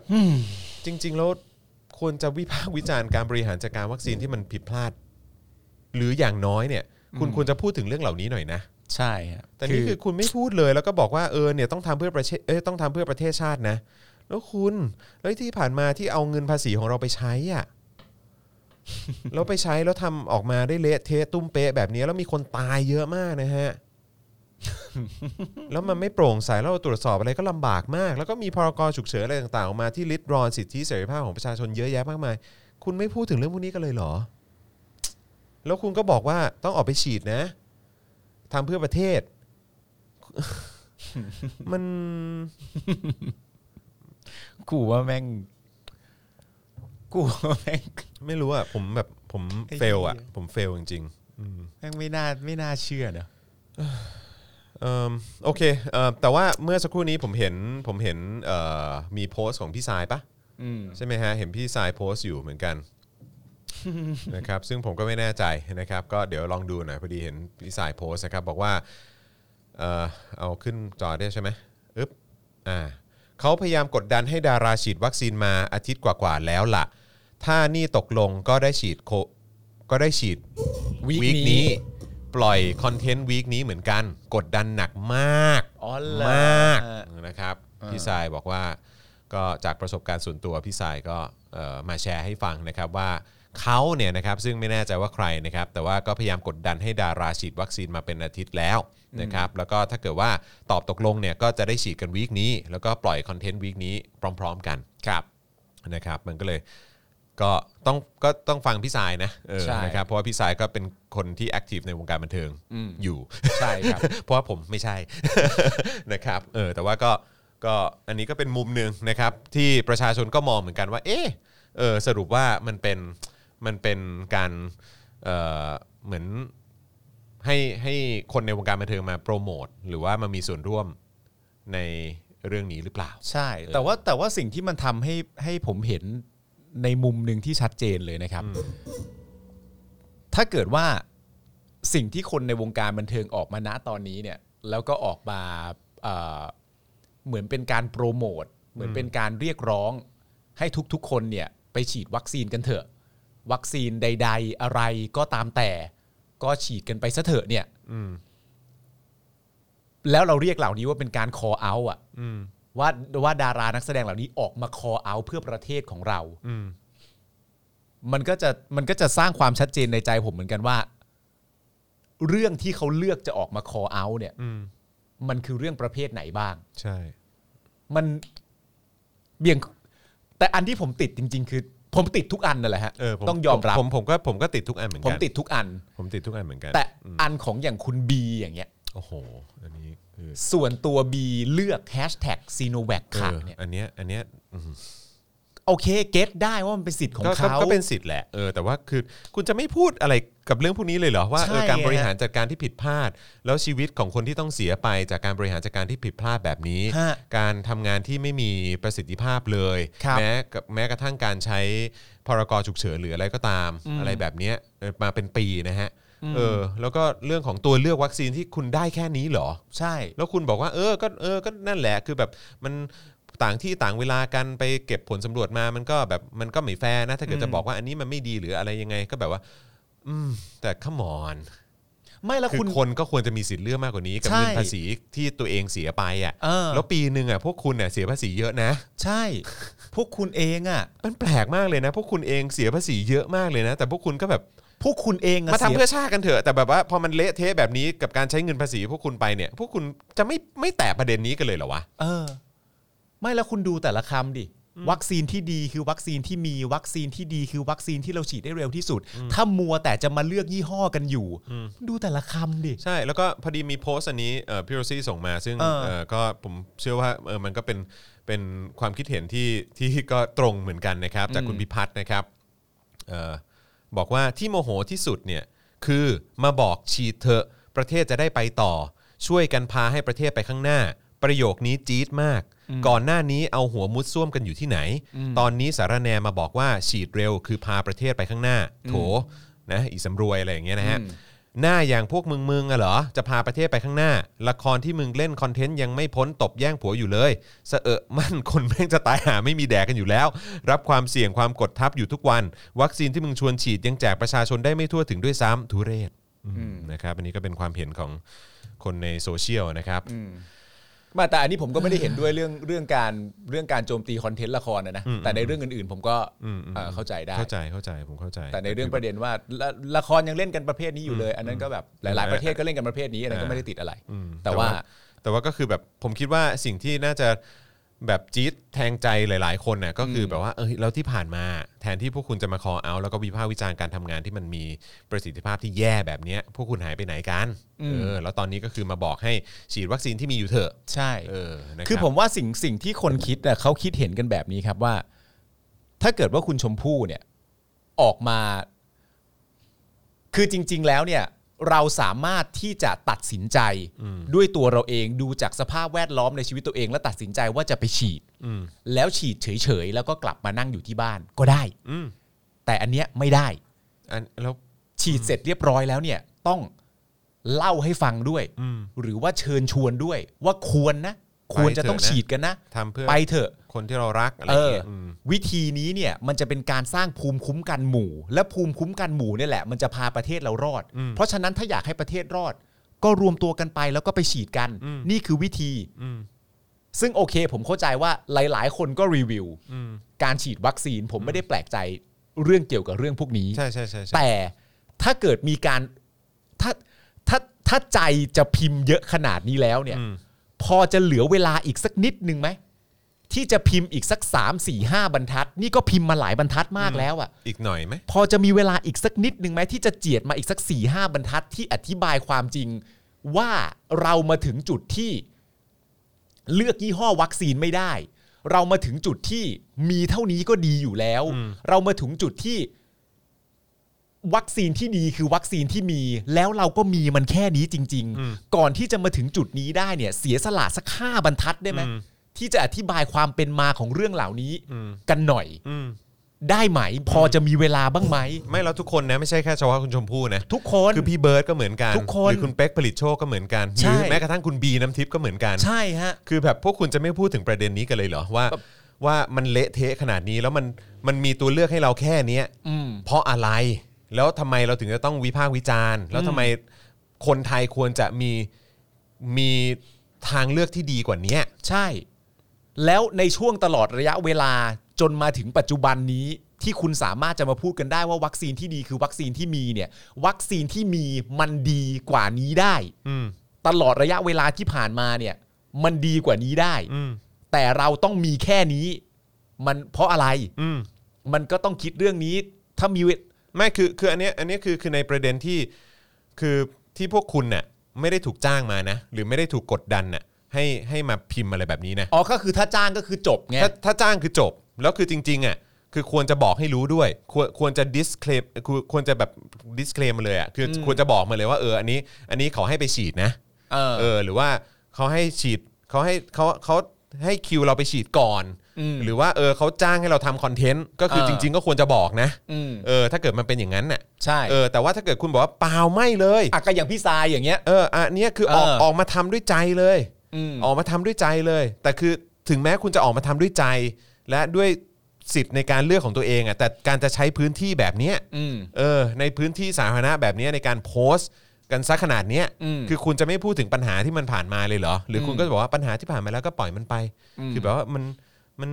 มันไม่เกี่ยวกันอะไรอย่างเงี้ยมันก็ไม่ได้ป่ะ ใช่ คือคุณจะไม่พูดถึงเรื่องพวกนี้เลย ผมว่ามันมันมันไม่โอเคนะเออ มันไม่มันไม่ได้จริงๆ มันไม่โอเคจริงๆครับ อันนี้คือการพูดพูดพูดเหมือนพูดเอาแต่ได้อะ นั่นแหละครับ เออ ก็ต้อ ซึ่ ง ง ย้ำคำ ซึ่ง คุณนวัดอีกทีหนึ่ง ซึ่งไม่ได้พูดถึงปัญหาไง ใช่ ที่มันเกิดขึ้น ซึ่งปัญหาเนี่ยมันสร้างความเสียหายเยอะนะ อืม มันสร้างความเสียหายทั้งคุณภาพชีวิตของคนที่ติดไปไปใช่ไหมฮะ แล้วก็คนที่เสียชีวิตด้วย งบประมาณที่มันเสียไปเยอะแยะมากมาย คือมันไม่โอเคเลยฮะ เออ คือแบบ ไม่โอเค คุณคุณไม่พูดถึงเรื่องพวกนี้เลยผมผมผม ผมแปลกใจ ผมแปลกใจแล้วแล้วส่วนตัวผมมุมหนึ่งเลยผมเฟลมากด้วย อืม เออว่าแบบเฮ้ยคุณคุณจะไม่พูดถึงเรื่องพวกนี้ได้อย่างไร แต่ประเด็นที่ที่ผมมีความรู้สึกว่าเราเราเรารู้สึกเฟลอะ อืม มันมาจากว่า ไหนๆคุณก็พูดแล้วอะ อืม ไหนๆคุณก็พูดแล้วอะ อืม พูดแล้วนะ อืม ไม่ใช่ฉีดเฉยๆแล้วกลับไปนั่งอยู่ที่บ้านนะ อืม ไหนๆก็พูดแล้วนะ อืม ไหนๆก็พิมพ์ด้วยความยาวเหยียดนี่ไม่ได้หมายถึงคุณชมพู่คนเดียวนะย้ำอีกครั้งห ทุ นึ่ ก ง คนนะฮะ หมายถึงในทุก ๆ คนไหนๆคุณก็ไปฉีดมาแล้วไหนๆคุณก็พิมพ์แล้วเนี่ย ที่มีความประณีตในการแบบพยายามนึก ที่มีควา คำ ม พูด ป และ รา อะไร ณีต ทุกอ ใน ย่าง การ แล้ว เพ นี่ย ราะว่าคุณชมพู่รู้สึกว่าจะมีอันนึง อย่างตัวคุณชมพู่ก็พูดเองว่าใช้เวลาพิมพ์อยู่หลายชั่วโมง อืมอืม ใช้เวลาคิดทบทวนคอนเทนต์อยู่หลายชั่วโมง เพราะฉะนั้นเอ่อทั้งทั้งหมดที่ที่ทุกท่านพิมพ์นะฮะผมตีความว่าทุกท่านเลือกถ้อยคำตัวอักษรด้วยตัวเอง กลั่นกรองละ กลันกรองแล้วเป็นข้อมูลเป็นที่เรียบร้อยแล้วว่าเท่านี้แหละ ฉันจะพิมพ์เท่านี้ อืม ซึ่งมันก็จะยิ่งยืนยันว่ามันเป็นช้อยส์ครับ อืม มันเป็นทางเลือกอะฮะ อืม และถ้ายิ่งย้ำชัดไปว่าอ๋ออันนี้คือการ call out อืม การ call out คือมาบอกให้ประชาชนเนี่ยไปฉีดซะ ไปฉีดจะได้ช่วยกัน อืม แต่การ call out เรื่องความบกพร่องในการทำงาน ซึ่งนำเรามาถึงจุดนี้ได้เนี่ย อืม ผมขอสักสามบรรทัดได้ไหม เออฮะไม่แล้วคืออันเนี้ยเราไม่ได้พูดถึงไอ้ช่วงเวลาที่ผ่านมาด้วยนะที่มันมีปัญหาแล้ว ครับ มีคนตายกันไปเยอะ แล้วก็มีคนติดเชื้อกันไปเยอะ คนในคุกก็ติดกันเยอะคลัสเตอร์อะไรต่างๆก็มีเยอะเอ่อคลัสเตอร์ทองหล่อคลัสเตอร์สนามมวยคลัสเตอร์ VIP คลัสเตอร์บ่อนอะไรต่างๆ คือเต็มไปหมดเนี่ย อืม เออคือการบริหารจัดการวัคซีนที่ล้มเหลวแล้วก็ผิดพลาด แล้วก็ที่ที่ที่ตั้งคำถาม แล้วก็ไม่ได้รับคำตอบเยอะแยะมากมายด้วยเนี่ยกรณีธนาธรกรณีอะไรต่างๆโอ้เต็มไปหมดเนี่ย อืม คืออันนี้เราไม่พูดเลยนะ อืม ที่ผ่านมานะ คือคุณไม่ได้ออกมา call out ก็โอเค อืม แต่ว่าณวันเนี้ยถ้าคุณจะออกมาพิมพ์กันขนาดเนี้ย อืม เออ คือแบบคุณจะไม่พูดถึงไอ้ปัญหาเต็มไปหมดอะ อืม ทั้งเหล่านั้นหน่อยเหรอ ใช่ เพราะว่าคือสำหรับผมเนี่ยนะครับ พวกวัคซีนที่ดี คือจะใช้คำพูดอะไรดีวะวัคซีนที่ดีคือวัคซีนที่มี วัคซีนที่ดีคือวัคซีนที่เราฉีดได้เร็วที่สุดเนี่ย ในความคิดของของหลาย ๆ คนอาจจะมีความรู้สึกว่า ว้าวช่างเท่จัง อืม ช่างเป็นทัศนคติที่ทำให้ประเทศมันผ่านไปได้ดีจัง อืม แต่สำหรับผมอะมันเป็นคำพูดที่น่าเศร้าไงฮะ อืม มันเป็นคำพูดที่น่าเศร้ามากว่า โหนี่คือทางเลือกเราเหรอ อืม วัคซีนที่ดีคือวัคซีนที่มี แล้วถ้าที่มีมันดีแค่นี้ ก็แปลว่ามันมีก็ทำอันนี้ อืม เฮ้ย แล้วคุณจะไม่วิพากษ์วิจารณ์ เออ กันหน่อยเหรอ ทั้งทั้งที่ในความเป็นจริง คือคือมันเหมือนว่าคุณพยายามจะบอกเราว่า ทางเลือกของเรามันมีแค่นี้ จงยอมรับมันซะอะ แล้วไปทำซะนะเพื่อประเทศชาติ ซึ่งแบบ และไปทำซะนะเพื่อประเทศชาติ ในขณะที่ในความเป็นจริงอ่ะ มันมีคนต่อสู้ แล้วคนต่อสู้พวกนี้หลาย ๆ คนเข้าไปติดคุกกันอยู่ แล้วคนต่อสู้เรื่องพวกนี้เพื่อจะทำให้ดีและเมื่อดีเนี่ยแม่งได้กันทั้งประเทศด้วยนะ ก็โดนคดี ไม่ทำไม่แตะเหล่านี้เลยอะฮะ อืม มันมีคนออกมาพูดนะครับ ให้เรื่องนี้มันถูกทำขึ้นมาให้มันดีขึ้น เมื่อมันดีขึ้นก็จะได้กันเป็นประชาชนส่วนมาก ประชาชนและชาติที่พวกคุณบอกว่ารักใคร่กันอยู่ตลอดทุกวี่ทุกวันเนี่ย มันมีคนโดนคดีเพราะเรื่องนี้ไปด้วยนะฮะ อืม จากการออกมาวิพากษ์วิจารณ์ให้การจัดหาโควิด เพื่อมาช่วยประชาชนในชาติที่พวกคุณรักมากมันดีกว่านี้อ่ะมีคนโดนเรื่องแบบนั้นด้วยนะ และคนโดนเรื่องแบบนั้นเสร็จเรียบร้อยเนี่ย การจัดการอะไรต่างๆนานาก็ไม่ได้ดีขึ้นด้วยนะ อืม นะครับ อืมคือจะไม่พูดกันเลยใช่ไหมครับ อืม นะครับ มันมันมันแค่ มันแค่สะท้อนให้เห็นอะไรบางอย่างเหมือนกันนะครับ คือแล้วผมว่ามันไม่ผิดเลยนะ ที่ที่ประชาชนจำนวนมากคือจะออกมาแสดงความเห็นที่แบบไม่ไม่พอใจกับคนบันเทิงอ่ะเอออ ม เพราะว่าคือเขาเห็นปัญหาเยอะแยะมากมายไง อืม เออ นะครับ อ๋อ นี่ไงผมเห็นแล้วก็คือพี่เบิร์ดก็ออกมาเป็นคลิป อืม นะครับ มาเป็นคลิปวิดีโอนะครับ เอ้ออืม นั่นแหละครับคุณผู้ชม อืม มันเป็นเรื่องที่น่าแปลกนะครับ อืม สังคมประเทศไทย ครับ ผมมีความรู้สึกว่าอันเนี้ยมันเหมือนกับเหมือนเหมือนกับ สมมติว่าก่อนที่ยังไม่มีเรื่องโควิดอะ อือฮึ เรื่องการมีการเลือกตั้งอะและพักพลังประชารัฐได้อะ อืม แล้วมีคนที่เป็นสลิมอะ ครับ แต่ทำตัวเป็นลูกชุบที่จะแอปกลางอะแล้วออกมาบอกว่าใครเป็นนายกเราก็ต้องทำมาหาแดกกันต่อไปอยู่ดีอะ เออ ผมว่ามันคืออันเดียวกัน ใช่ อันเดียวกัน มันเป็นทัศนคติของการแบบเหมือนมาชักชวนกันว่า ยอมแพ้เถอะ อืม ก็มันก็ได้แค่เนี้ย ประเทศเราไม่งได้แค่เนี้ย เอออ ม แล้วก็พอดีกูอยู่ข้างบนด้วยไง ใช่ กูอยู่ กูอยู่ในกลุ่มที่แบบกูรอดอยู่ไง กูอยู่ข้างบนก็ แล้ แป ว ล ไอ้ ว่า พวกข้างล่างที่มึงกำลังสครัลกันอยู่เนี่ย ก็คือแบบเออพวกมึงอย่าบ่นนะ อืม เออ เป็นใครก็ต้องลำบากเหมือนกันแหละ เออ มันเป็นเรื่องแปลกนะครับ เพราะว่าผมอ่ะตัวผมเองอ่ะ อืม ผมมีความรู้สึกว่า ผมมีในใจตัวเอง อือฮึ ใช่ไหม อืม ว่าผมอ่ะจะฉีด อืม หรือว่าจะไม่ฉีด ครับ แต่ผมก็ไม่อาจเอื้อมจริง ๆ นะ อืม ที่จะไปบอกให้ใครฉีด อืม หรือไม่ฉีด อืม ผมก็ไม่อาจเอื้อมจริงๆ ผมก็ไม่สามารถจะบอกใครได้ว่า ไม่ว่าคุณจะวิเคราะห์ส่วนตัวคุณมาเป็นอย่างไรก็ตามแต่ แต่มึงอย่าฉีดนะ อืม ไม่ได้ อืม มันก็ทำแบบนั้นไม่ได้ อืม แต่การที่คุณออกมาโปรโมทแบบฉีดนะ ฉีดนะ คือพูดถึงคือพูดถึงแบบแค่ข้อมูลฝั่งเนี้ย แต่คุณไม่พูดถึงสิ่งที่มันเกิดขึ้นน่ะ ที่ ใช่ นำพามาสู่ปัญหาเนี้ย อืม มันมันไม่น่า มันไม่โอเคอะเอางี้แล้วกัน แล้วประเด็นคืออะไรรู้ป่ะ อืม ผมว่าอันเนี้ยที่มันเป็นประเด็นที่ที่หนักพอสมควรก็คือว่า รักซะด้วยสิ อืม หมายถึงว่าในในอะไรในผลงาน อืม ในอ่าในฐานะนักร้อง อืมหรือนักแสดงอะไรแบบ ใน เย ฐานะบทเพลงในอะไรต่างๆกันานานั่นนู่นนี่อะไรอย่างเงี้ย อืม มันเพลงของตัว อืม สมัยที่ผมไปเรียนอ่าอ่านิวซีแลนด์อ่ะ อืม เพลงพี่เบิร์ดอ่ะ อืม เล่าสู่กันฟังอ่ะ อืม ฟังแล้วก็คือน้ำตาไหลเลยนะ อ่ะก็ดังมากอะ ดังมากแล้วก็ฟังน้ำตาไหลหมายถึงว่ามันก็คิดถึงคนที่อยู่ในประเทศไทยใช่ไหมคิดถึงเพื่อนฝูงคิดถึงพ่อแม่อะไรต่างๆกันนะบทเพลงเขาก็เรียกน้ำตาผมได้เลยนะ อืม ในในในจุดจุดหนึ่งอะไรอย่างเงี้ยนะตอนนั้น อืมอืมผมแบบคือผมเซ็งตรงนี้แหละ ก็คือแบบเออผม คือมันคล้าย ๆ มันที่เขาพูดว่ามันมีช้างตัวหนึ่งอยู่ในห้องไงเนอะ เออ elephant in the room เออ elephant in the room แล้วคือไม่พูดกันเลยเนาะ เออ อันเนี้ยอันเนี้ยทำให้ผมเสียความรู้สึกมากกว่า อืม คือมันเป็นปัญหาที่ใหญ่กองโตอยู่ข้างหน้า แล้วคุณก็บอกว่าเออ นั่นแหละ เออ ก็ปล่อยผ่านมันไปเถอะทำอันเนี้ย เออ โซลูชันนี้ยละกัน อืม แต่คือไม่พูดถึงปัญหาเลยที่มันอยู่คาตา อืม แล้วทุกคนก็มีความรู้สึกว่า เฮ้ย คุณจะใช้พื้นที่ที่มีคน Follow เป็นล้านแบบเนี้ยคือทุกคนนะฮะ เป็นแสนเป็นล้านอ่ะที่มีคน Follow อะคนบันเทิงอะนะครับ อืม คือแบบว่าคุณจะไม่พูดถึงปัญหาที่มันเกิดขึ้นเลยเหรอ ใช่ เออซึ่งอันเนี้ยมันทำให้ผมว่าทำให้คนส่วนใหญ่ผิดหวังครับ ผิดหวัง ใช่ ในตัวคนเหล่านี้นะ แล้ว ครับ ผมมีความรู้สึกว่าผมไม่แน่ใจว่ามันเป็นการตั้งใจหรือไม่ตั้งใจก็ตามแต่นะครับ แต่ว่าการออกมาสนับสนุน ให้สมมติว่าคนไปไปฉีดกันเถอะเนี่ย อืม มันเหมือนอวยรัฐบาลอะ อืม เข้าใช่ปะ ใช่ ไม่ผมไม่รู้ว่าผมไม่รู้ว่าที่คุณถ่ายออกมาคุณตั้งใจจะอวยรัฐบาลหรือเปล่าอาจจะไม่อวยรัฐบาลก็ได้อาจจะเป็นการรักชาติรักประชาชนอยากให้ทุกคนพ้นอะไรต่างกันานาไปจริงๆก็ได้ แต่สิ่งที่มันแสดงออกมันเหมือนว่าเอ่อรัฐบาลเรามีเท่านี้แล้วเราก็เชื่อใจแล้วก็ซัดกันไปเลยอะไรอย่างเงี้ยมันมันก็มันก็จะเป็นมุมมองที่ อืมมันอะไรก็ไม่รู้อะครับเออมันแปลกอะเออแล้วผมก็แบบรู้สึกแบบเออมันมัน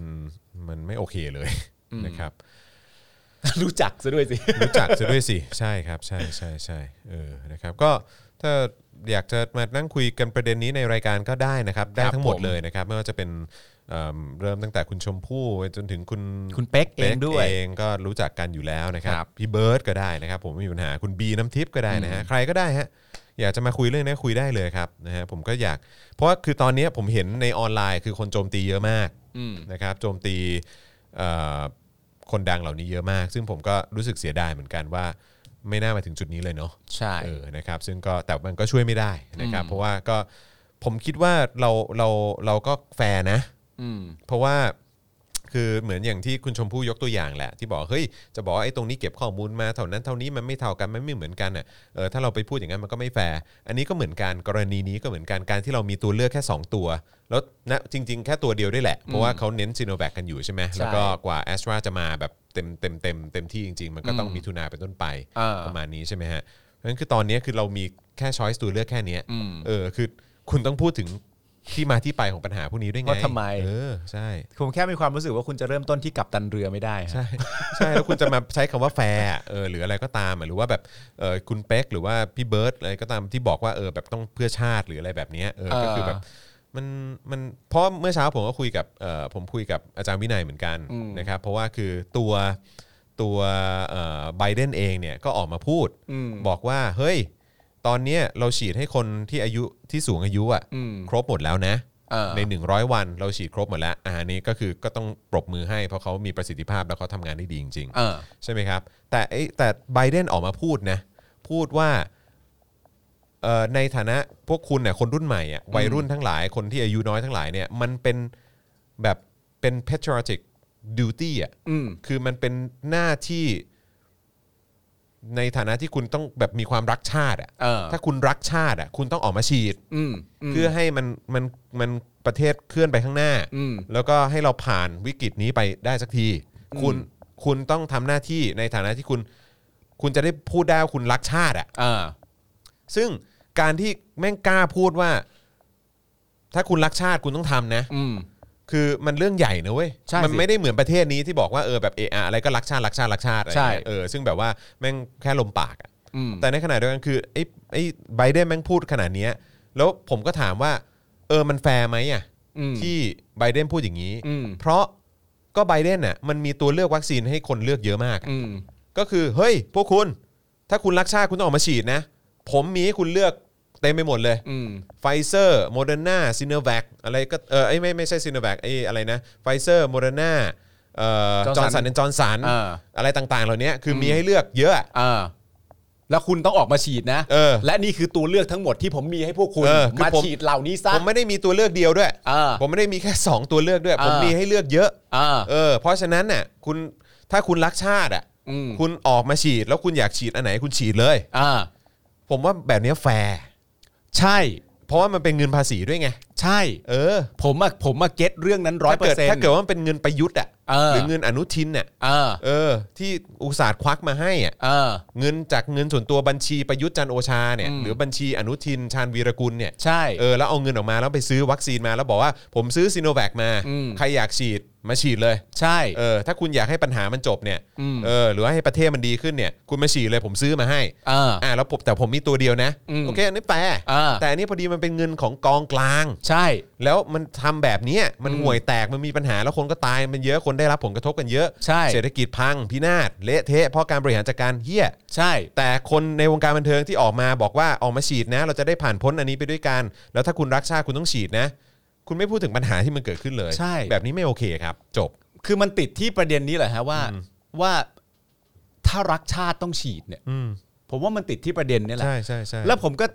มาต่างๆ นานาเหลือเกินตลอดระยะเวลาว่าคุณมักจะพูดกันเสมอว่าประเทศไทยเป็นประเทศที่พิเศษ อืม ประเทศไทยเป็นประเทศที่มีรากเหง้าและโลจิกอะไรต่างๆกันานาไม่เหมือนกับประเทศอื่นๆเขาไม่สามารถนำอะไรมาเปรียบเทียบได้ อืม แต่ถึงเวลาพอเป็นทีเด็ดทีขาดเนี่ย ผมก็เชื่อว่าคำพูดที่คุณจรพูดเมื่อสักครู่นี้ ก็จะถูกหยิบยกไปใช้ว่า เห็นไหมทางประเทศอเมริกาเขายังบอกเลยว่าถ้าเกิดรักชาติต้องออกมาฉีด อืม แต่คุณชอบพูดถึงความพิเศษในประเทศของตัวเราเองอะ อืม คุณก็ต้องแยกแยะด้วยว่าความพิเศษในประเทศเราตอนนี้มีตัวเลือกเท่าไหร่ อืม ประเทศอเมริกาเขามีตัวเลือกเท่าไหร่ อืม คุณพยายามจะออกมาบอกให้แบบว่า ให้มีวิธีการบังคับให้เหมือนกับประเทศอิสราเอลไหม อืม ให้มาฉีดถ้าไม่ได้ฉีดจะไม่ได้รับสิทธิ์นั่นนู่นนี่อะไร อืม ต่างๆกันานาแต่อิสราเอลฉีดไฟเซอร์ ใช่ และเราฉีดซีโนแวค อืม และคุณชอบบอกเหลือเกินว่าความพิเศษในประเทศงั้นก็บอกให้ครบด้วยว่าเราฉีดอะไรและเขาฉีดอะไร ใช่คือเอาให้ครบ ก็ครบถ้วนกันด้วยนะครับ ใช่แล้วก็อันนี้ก็เหมือนกันครับ คือถ้าเกิดคนบันเทิงอ่ะจะออกมาพิมพ์ซะขนาดนี้แล้วเนี่ย ก็พูดก็กรุณาพูดให้ครบด้วย ครับ นะครับนะฮะเพราะว่ามันดูมันดูไม่โอเคเลยครับ ฮะ นะฮะแล้วมันผลที่มันจะตามมาเนี่ยก็คือมันจะส่งผลเสียต่อตัวพวกคุณเองแหละ ก็คืออคนก็จะไม่เชื่อถือเออเพราะเพราะความที่ว่าเออคุณพูดไม่ครบไง อืม เท่าเท่านั้นแหละครับนะฮะเอ้ยโอเค นะครับอ่ะงั้นผมขออีกสักสองข่าวแล้วกันเนาะ ได้ครับ เออนะครับ อ่านไปแล้วก็เหนื่อยใจ นะฮะเอิ่มเอาเรื่องนี่ไหมเรื่องเศรษฐกิจแล้วกันนะฮะ ได้ครับ เศรษฐกิจไทยว่าติดลบมา 5 ไตรมาสแล้วนะครับ อืม แล้วก็เอ่อกลาโหมวอนอย่านำงบ 65 ไปเทียบสาธารณสุขแล้วกันนะครับ ครับ นะฮะอ่ะโอเค งั้นเอาประเด็นนี้ก่อนละกันนะครับ เอาประเด็นเรื่องเพื่อไทยนะครับเอ่อที่เปิดตัวเลขเศรษฐกิจไทยติดลบถึง 5 ไตรมาสเลยนะครับ นายพิชัยเอ่อนริธพันธ์นะครับรองหัวหน้าพักเพื่อไทยด้านเศรษฐกิจเนี่ยนะครับก็ได้ออกมาบอกว่าเศรษฐกิจไทยไตรมาสแรกเนี่ยนะครับยังคงติดลบหนักอยู่ที่ลบ 2.6% ซ้ำเติมจากไตรมาสแรกปีที่แล้วนะครับที่ติดลบ 1.8%และเป็นการติดลบ 5 ไตรมาสติดต่อกัน ครับ โอ้ my god ในขณะที่เศรษฐกิจประเทศอื่นกำลังฟื้นตัวนะครับอย่างจีนเนี่ยนะครับไตรมาสแรกพุ่งกระฉูดนะครับไปที่ 18.3%ครับของไทยยังติดลบอยู่เลยนะฮะ ทั้งที่เศรษฐกิจจีนปีที่แล้วทั้งปีเนี่ยเป็นบวกขยายตัวได้เพียง 2.3%ครับ ครับ โอ้โหจาก 2.3 กระโดดขึ้นมา 18.3 เลยเหรอ แต่ว่าอันนี้ต้องดอกจันนิดนึงนะครับนะฮะตัวเลขของจีนนี่บางทีก็ต้อง ก็ต้องก็ต้องเอ่อต้องฟังหูไว้หู ครับ นะครับนะฮะอันนี้จากประสบการณ์ในการพูดคุยกับอาจารย์วัฒนานะครับแต่ว่าโอเคมันก็มันก็คงพุ่งขึ้นจริง ๆ แหละ แต่ก็ไม่รู้ว่าถึง 18.3%หรือเปล่านะค ครั รับ บ แต่ว่ามันพุ่งขึ้นแน่ๆอืมนะครับเอ่อขณะที่ไตรมาสแรกของเวียดนามพุ่งขึ้น 4.48%จากปีก่อนนะครับทั้งที่ขยายตัวแค่ 2.91% ส่วนสิงคโปร์ไตรมาสแรกก็ขยายตัวนะครับอยู่ที่ 0.2%นะครับแสดงถึงความล้มเหลวในการบริหารเศรษฐกิจของพลเอกประยุทธ์นะครับแสดงถึงความอ่อนแอของเศรษฐกิจไทยที่สะสมมาตลอด 7 ปี และไม่มีทางเลยที่ไทยจะฟื้นเศรษฐกิจได้ ถ้ายังไม่เปลี่ยนแปลงการบริหารประเทศ ครับ อันนี้ก็เห็นด้วยนะครับพร้อมเตือนความจำนะครับที่พลเอกประยุทธ์นะครับเอ่อนายกรัฐมนตรีและนายสุพัฒนพงษ์พันธ์มีชาวรองนายก และรัฐมนตรีพลังงานนะครับเคยโม้ว่าเศรษฐกิจไทยปีนี้จะโต 4%อย่างมั่นใจ ซึ่งตนก็ได้ทักท้วงแล้วว่าเป็นไปไม่ได้ ครับ เพราะแนวโน้มเศรษฐกิจไตรมาสแรกมันจะแย่ ซึ่งก็แย่จริงๆไง อ่า แล้วก็แย่ก่อนจะมีการระบาดรอบที่ 3 ด้วยซ้ำ ครับ ตอกย้ำความตอกย้ำการขาดความรู้ความเข้าใจของทีมเศรษฐกิจของรัฐบาลทั้งหมด อืม ยิ่งยืนยันว่าความรู้และหลักคิดที่ไม่อยู่บนพื้นฐานความจริงแบบนี้เนี่ยก็ไม่สามารถฟื้นเศรษฐกิจของไทยได้เลย ครับ นะครับ นอกจากนี้นะครับยังกล่าวว่าสิ่งที่น่ากังวลก็คือภาวะเงินเฟ้อในโลกเนี่ยเริ่มสูงขึ้นจากเศรษฐกิจโลกที่เริ่มฟื้นตัว ครับ ราคาน้ำมันเริ่มสูงขึ้นนะครับ ซึ่งจะทำให้ภาวะเงินเฟ้อในไทยจะสูงขึ้นด้วย เพราะเศรษฐกิจไทยเป็นเศรษฐกิจเล็ก จะซ้ำเติมเศรษฐกิจไทยที่กำลังย่ำแย่สวนทางเศรษฐกิจโลกที่กำลังฟื้น อืม คือโลกเนี่ยเขาฟื้นกันหมดไทยเนี่ยยิ่งยิ่งตอกย้ำนะครับให้มันแย่ลงไปอีก ครับ ก่อนจะเสนอแนวทางที่ควรดำเนินการอย่างเร่งด่วนนะครับให้เข้ากับสถานการณ์ในปัจจุบัน 4 เรื่องด้วยกัน ประกอบด้วย 1. เร่งการกระจายการฉีดวัคซีนอย่างเป็นรูปธรรม ต้องวางแผนการฉีดวันละ 5 0 0แสนถึง 1 ล้านโดส อย่างเป็นระบบ เพื่อให้เกิดภูมิคุ้มกันหมู่ และปฏิบัติการเชิงรุก ไม่ใช่ต้องรอคนมาลงทะเบียน ครับ 2. การสร้างความมั่นใจเพื่อให้เศรษฐกิจไทยหลังจากการระบาดของโควิดเนี่ยว่าจะสามารถฟื้นได้นะครับ เพราะปัจจุบันประชาชนหมดความหวังแล้วครับนะครับสามครับ เร่งเจรจาการค้ากับประเทศหลักที่สำคัญที่ไทยทำไม่ได้ และไม่ได้ทำมากว่า 7 ปีแล้ว อย่างเช่น เจรจาเขตการค้าเสรีกับ EU สหรัฐอเมริกา ออสเตรเลียเป็นต้นครับแต่ในมุมผมเนี่ยคิดว่าที่ไม่กล้าเนี่ยก็เพราะว่ากลัวเขาจะตั้งคำถามเกี่ยวเรื่องการเมืองไทยเนี่ยแหละ นะครับนะฮะเอา ตั้งตั้งขึ้นมาแล้วตอบเขาไม่ได้ เอาคนไปขังนะครับแบบไม่ให้ประกันตัวม .112 นะครับประเด็นที่เอ่อความเรื่องของสิทธิมนุษยชนที่ริดรอนกันไปพรกฉุกเฉินที่ใช้มาตลอด 1 ปีอะไรต่างๆเนี่ยผมคิดว่าน่าจะเป็นเหตุที่ทำให้รัฐบาลไทยไม่กล้าไปคุยกับประเทศที่พัฒนาแล้ว ครับผม นะครับโดยต้องพิจารณาว่าไทยจะได้ประโยชน์อย่างไรนะครับเมื่อเทียบกับเรื่องที่ต้องเสียไป อย่ามุ่งแค่ CPTPP ที่ไทยน่าจะเสียมากกว่าได้ อืม และ 4 ครับ การสร้างภาพลักษณ์ที่ดี ซึ่งปัจจุบันปัญหาเผด็จการทหารในประเทศเมียนมาที่เข็นฆ่าประชาชนชาวเมียนมาเป็นจำนวนมาก และเป็นที่รังเกียจของประชาคมโลก ไทยเนี่ยควรจะแสดงจุดยืนต่อต้านเผด็จการทหารที่ฆ่าประชาชน ครับ แต่กลับมีสื่อหลักของประเทศญี่ปุ่น อย่างนิเคอิเอเชียเปิดเผยว่าพลเอกประยุทธ์ยังติดต่อกับมินออนไลน์ในในด้านลับ ซึ่งทำให้ภาพลักษณ์ของไทยย่ำแย่ลงมากนะครับนะ อ๋อ ฮะ แสดงว่าพักเพื่อไทยนี่ไม่เห็นด้วยกับ CPTPP ก็ ใช่ไหม ผมคิดว่าในมุมของคุณพิชัย อืม น่าจะคิดว่า CPTPP เนี่ยไทยน่าจะเสียมากกว่าได้ อืม นะครับเออนะฮะ แต่โดยรวมก็เนี่ยแหละครับ เนี่ยแหละครับ นี่แหละครับประยุทธ์ คือมันยากครับคุณผู้ชมที่เศรษฐกิจไทยจะฟื้นตัวได้คือ ใช่ครับ ทำใจไว้เลยครับ ไม่มีทางครับ ครับผม นะครับไม่มีทางเลย คือจริง ๆ เราก็ไม่อยากจะย้ำเรื่อง World Bank กันบ่อย ๆ นะ ใช่ครับ แต่ว่า World Bank เขาก็เล็งไว้แล้วฮะ ใช่ครับ มันไม่ได้มีนโยบายใด ๆ ที่ที่เป็นเป็นหลักชัดเจน ที่ดูว่าจะเป็น ที่ ระ จะ ยะยาวเนอะ ใช่ เออนะครับในการฟื้นเศรษฐกิจระยะยาวหลัง ฮะ โควิด -19 นะครับเขาก็พยายามหาแล้ว ครับ ณเวลานั้นเขาหาไม่เจอนะครับ ครับ เห็นแต่การแจกเงินที่ดูแบบไร้ซึ่งทิศทางพอสมควรนะครับอ่ะเออแถมอีกอันละกันนะค ชั รับ ดชาติหน่อยไหม เออชัดชาติก็ได้ อ่า เชัดชาติเออโอเคงั้นงั้นชัดชาติชัดชาติเดี๋ยวก่อนนะ หรือว่าชัดชาติก็จะใกล้ประเด็นกับเพื่อไทยนั่นแหละ อืมผมว่าใกล้กัน อืม ผมขอเป็นเอม